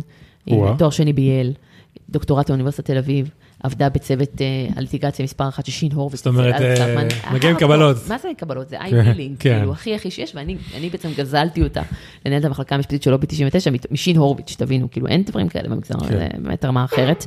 ויושבת שלך, עומדת לך שם בחורה, מטר וחצי, שוקלת 30, כאילו, באמת, כאילו, קטנטונת קטנטונת כזאתי, מול סוללה של עורכי דין הכי, אתה יודע, צביקה אגמון, כאילו, זה כאילו, ש- עורכי דין הכי בכירים, הכי. הכי, הכי, כולם, חבורה של גברים מאפירים. ונותנת בראש, תקשיב, זה היה מופע. לצערי אסור לצלם בדיונים, כן, כי אסור בית משפט, מתועד. אסור, אסור, בית משפט אסור לך לצלם ברגע ששופט נכנס. וחבל, כי זה היה, הייתי יכולה לשבור את הרשת עם מה שהלך שם. כן. זה היה מטורף, והיא נתנה להם בראש, וזה וזה וזה. קיצור, השופט, נכנס- קיצור, מאוד, make it long story short, הם מבינים שזה הולך להיגמר, וחזרו בעצם לדיון נוסף, שבו אמרו שבעצם מוכנים לפנים משורת הדין, שנושאי המשרה יביאו כסף מהבית. ואנחנו אומרים, וואו, כאילו, זה זה, ואז הם באים, זה סגנק, לא היה כן. דבר כזה בחיים. כן. ואז אה, באים את הסכום, אומרים לנו את הסכום, שתיים ורבע מיליון שקל, וחטפנו עצבים, מה זה שתיים ורבע מיליון שקל, זה כאילו, זה כלום. כלום. איפה כל השאר? איפה כל הזה, כן. ואז הגשת, עכשיו- עכשיו, הם רגילים, הנה עוד משהו לזה שאנחנו מימון המוני, כאילו, אתה יודע, הם רגילים כאילו שאפשר, כאילו, בוא, אנחנו ניתן למטרות ציבור. כאילו, אנחנו לא באנו לקבל כסף, לחמודים, כן. אנחנו באנו לשנות מציאות, והם לא יודעים איך להתמודד עם זה. והגשנו התנגדות. אמרנו, לא, אנחנו לא שמחים מזה שזה, אנחנו לא מוכנים, זה לא שתיים ורבע, לא שותקים. כן.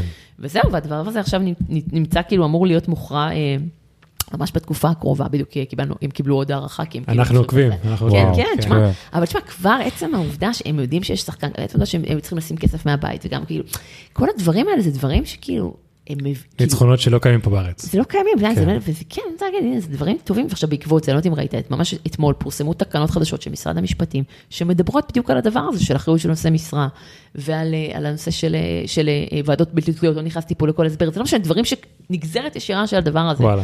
שמכילות גם שזה- חובה של בית משפט להכיל שיקולים ציבוריים, כל מיני דברים שאנחנו טענו בטיעונים שלא היה, כאילו בעצם כן. מעגנות אותם. אז כאילו זה כן מוביל, אז מה שאני רוצה לומר זה שכן קורים גם דברים טובים, צריך לזכור כן. את זה, אני יודעת שכאילו קשה לזכור את זה בלב הג'יפה והבלאגן, אבל קורים דברים טובים, ואפשר שיקרו דברים טובים, וגם אין מה לעשות, אם אתם קמים כאילו, רק רואים את הבאסה, רואים את זה, כאילו, לא, לא, זה, נכון, לא, זה לא משנה נכון. כלום. לראות את הטוב, לראות מה אפשר לשנות, איפה אפשר לדחוף, איפה אפשר לשנות, ואפשר, ועובדה, ואני חושבת שמספיק שתעקבו אחרי הלובי ותראו את הדברים שאנחנו עושים כדי שיראו כמה דברים טובים. אבל יש הרבה גופים אחרים שאפשר לעקוב אחריהם, ולראות דברים טובים שקורים. אה, אה, ו- ויותר חשוב מזה, גם לעשות בעצמכם, כאילו, פשוט תהיו אקטיביים. סיימתי לחפור, אתם עוד שנייה נרדמים לא, משניכם. זה, השמעי, זה היה, זה... אלה, שניהם באלה. לא, אני. אגיד לך, אני מאוד מרוכז. פרצוף, זה הפרצוף, הפרצוף המרוכז שלך? זה הפרצוף כן. המרוכז שלי, זה הפרצוף שאני... כן, כן. ברגע שירי משחרר את שרירי קודם כל, הפנים, זה כאילו ככה. רגע, כן, קודם כן, כל את. מדברת ממש מהר. זה כמו שאתה מספרת לילד משהו, ככה, ככה, זה. קודם כל, את מדברת מהר, אז אני צריך לעקוב נכון, אחרי אבל מה עם שאת... דיקציה מעולה. נכון, נכון. ממש. כן. ואז. המוח צריך להקל. my special, אז אני ויאיר שמים. פודקאסטים על אחד וחצי, עד על אחד וחצי, כאילו. אז א', ידוע, זו בדיחה ידועה שאותי תמיד אנשים אחר כך מתלוננים, ב- התראיינתי לגיקונומי, ובקבוצה אחר כך אנשים כתבו שהם אלף פעם בדקו לראות אם הם לא על אחד וחצי, והם אמרו כן. שלא, זה המהירות הרגילה, כן. שאנשים לא מבינים את זה. אז כן, אני מדברת נורא מהר, אבל עם דיקציה. אתה יודע מה זה להעביר איתי הרצאה שלמה ככה, אני מעבירה הרצאות שעה וחצי, אנשים יושבים ככה בשוק רק כדי, רק כדי להבין מה אני אומר, יושבים ככה, מרותקים. הערך שהעברנו פה בשעה וקצת, זה כאילו פודקאסט של שעתיים ומשהו. כן, כן, אנחנו, אנחנו, יעילות מעל הכל, חברים, אני אדם יעיל, כל הכבוד. אדם יעיל ואני מאמינה, ב, כן, וכל עוד המידע מועבר, והוא מועבר בצורה מוצלחת, כי יש דיקציה טובה, אז כן, הוא יכול יותר מהר, וואלה, זה כל בסדר, הכבוד. וואלה, מתאמצים. מרתק. ממש, כן, כן. לראות. את ה- לראות את החצי כוס המלאה. אני, כן, אני עייף, אבל אני גם מכיר את הסיפור, אז, אז כאילו, שוב, אני, אני עייף, מפהק וזה, אבל אין מה לעשות, זה מרתק. זה מרתק, כן. חמוד ומפהק, כן. כן?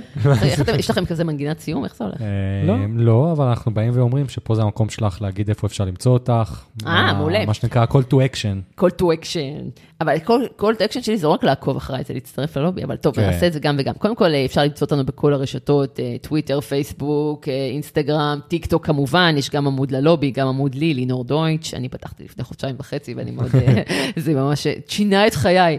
סתם לא, אני פשוט אה, מאוד נהנית מזה. לא היית מגיעה לפה בלי זה. לא הייתי מגיעה לפה. אגב, זה לא רק זה, גם עוד איזה, כאילו, עוד איזה פודקאסט שתכף, כאילו, זה נורא נחמד, זה באמת אה, אה, מגלה קהל חדש, שזה נורא נורא נחמד. אה, אז אפשר, שנייה, אה? יש פה בעיה, נחבאו שתי מצלמות. איך תכבו לך שתי מצלמות?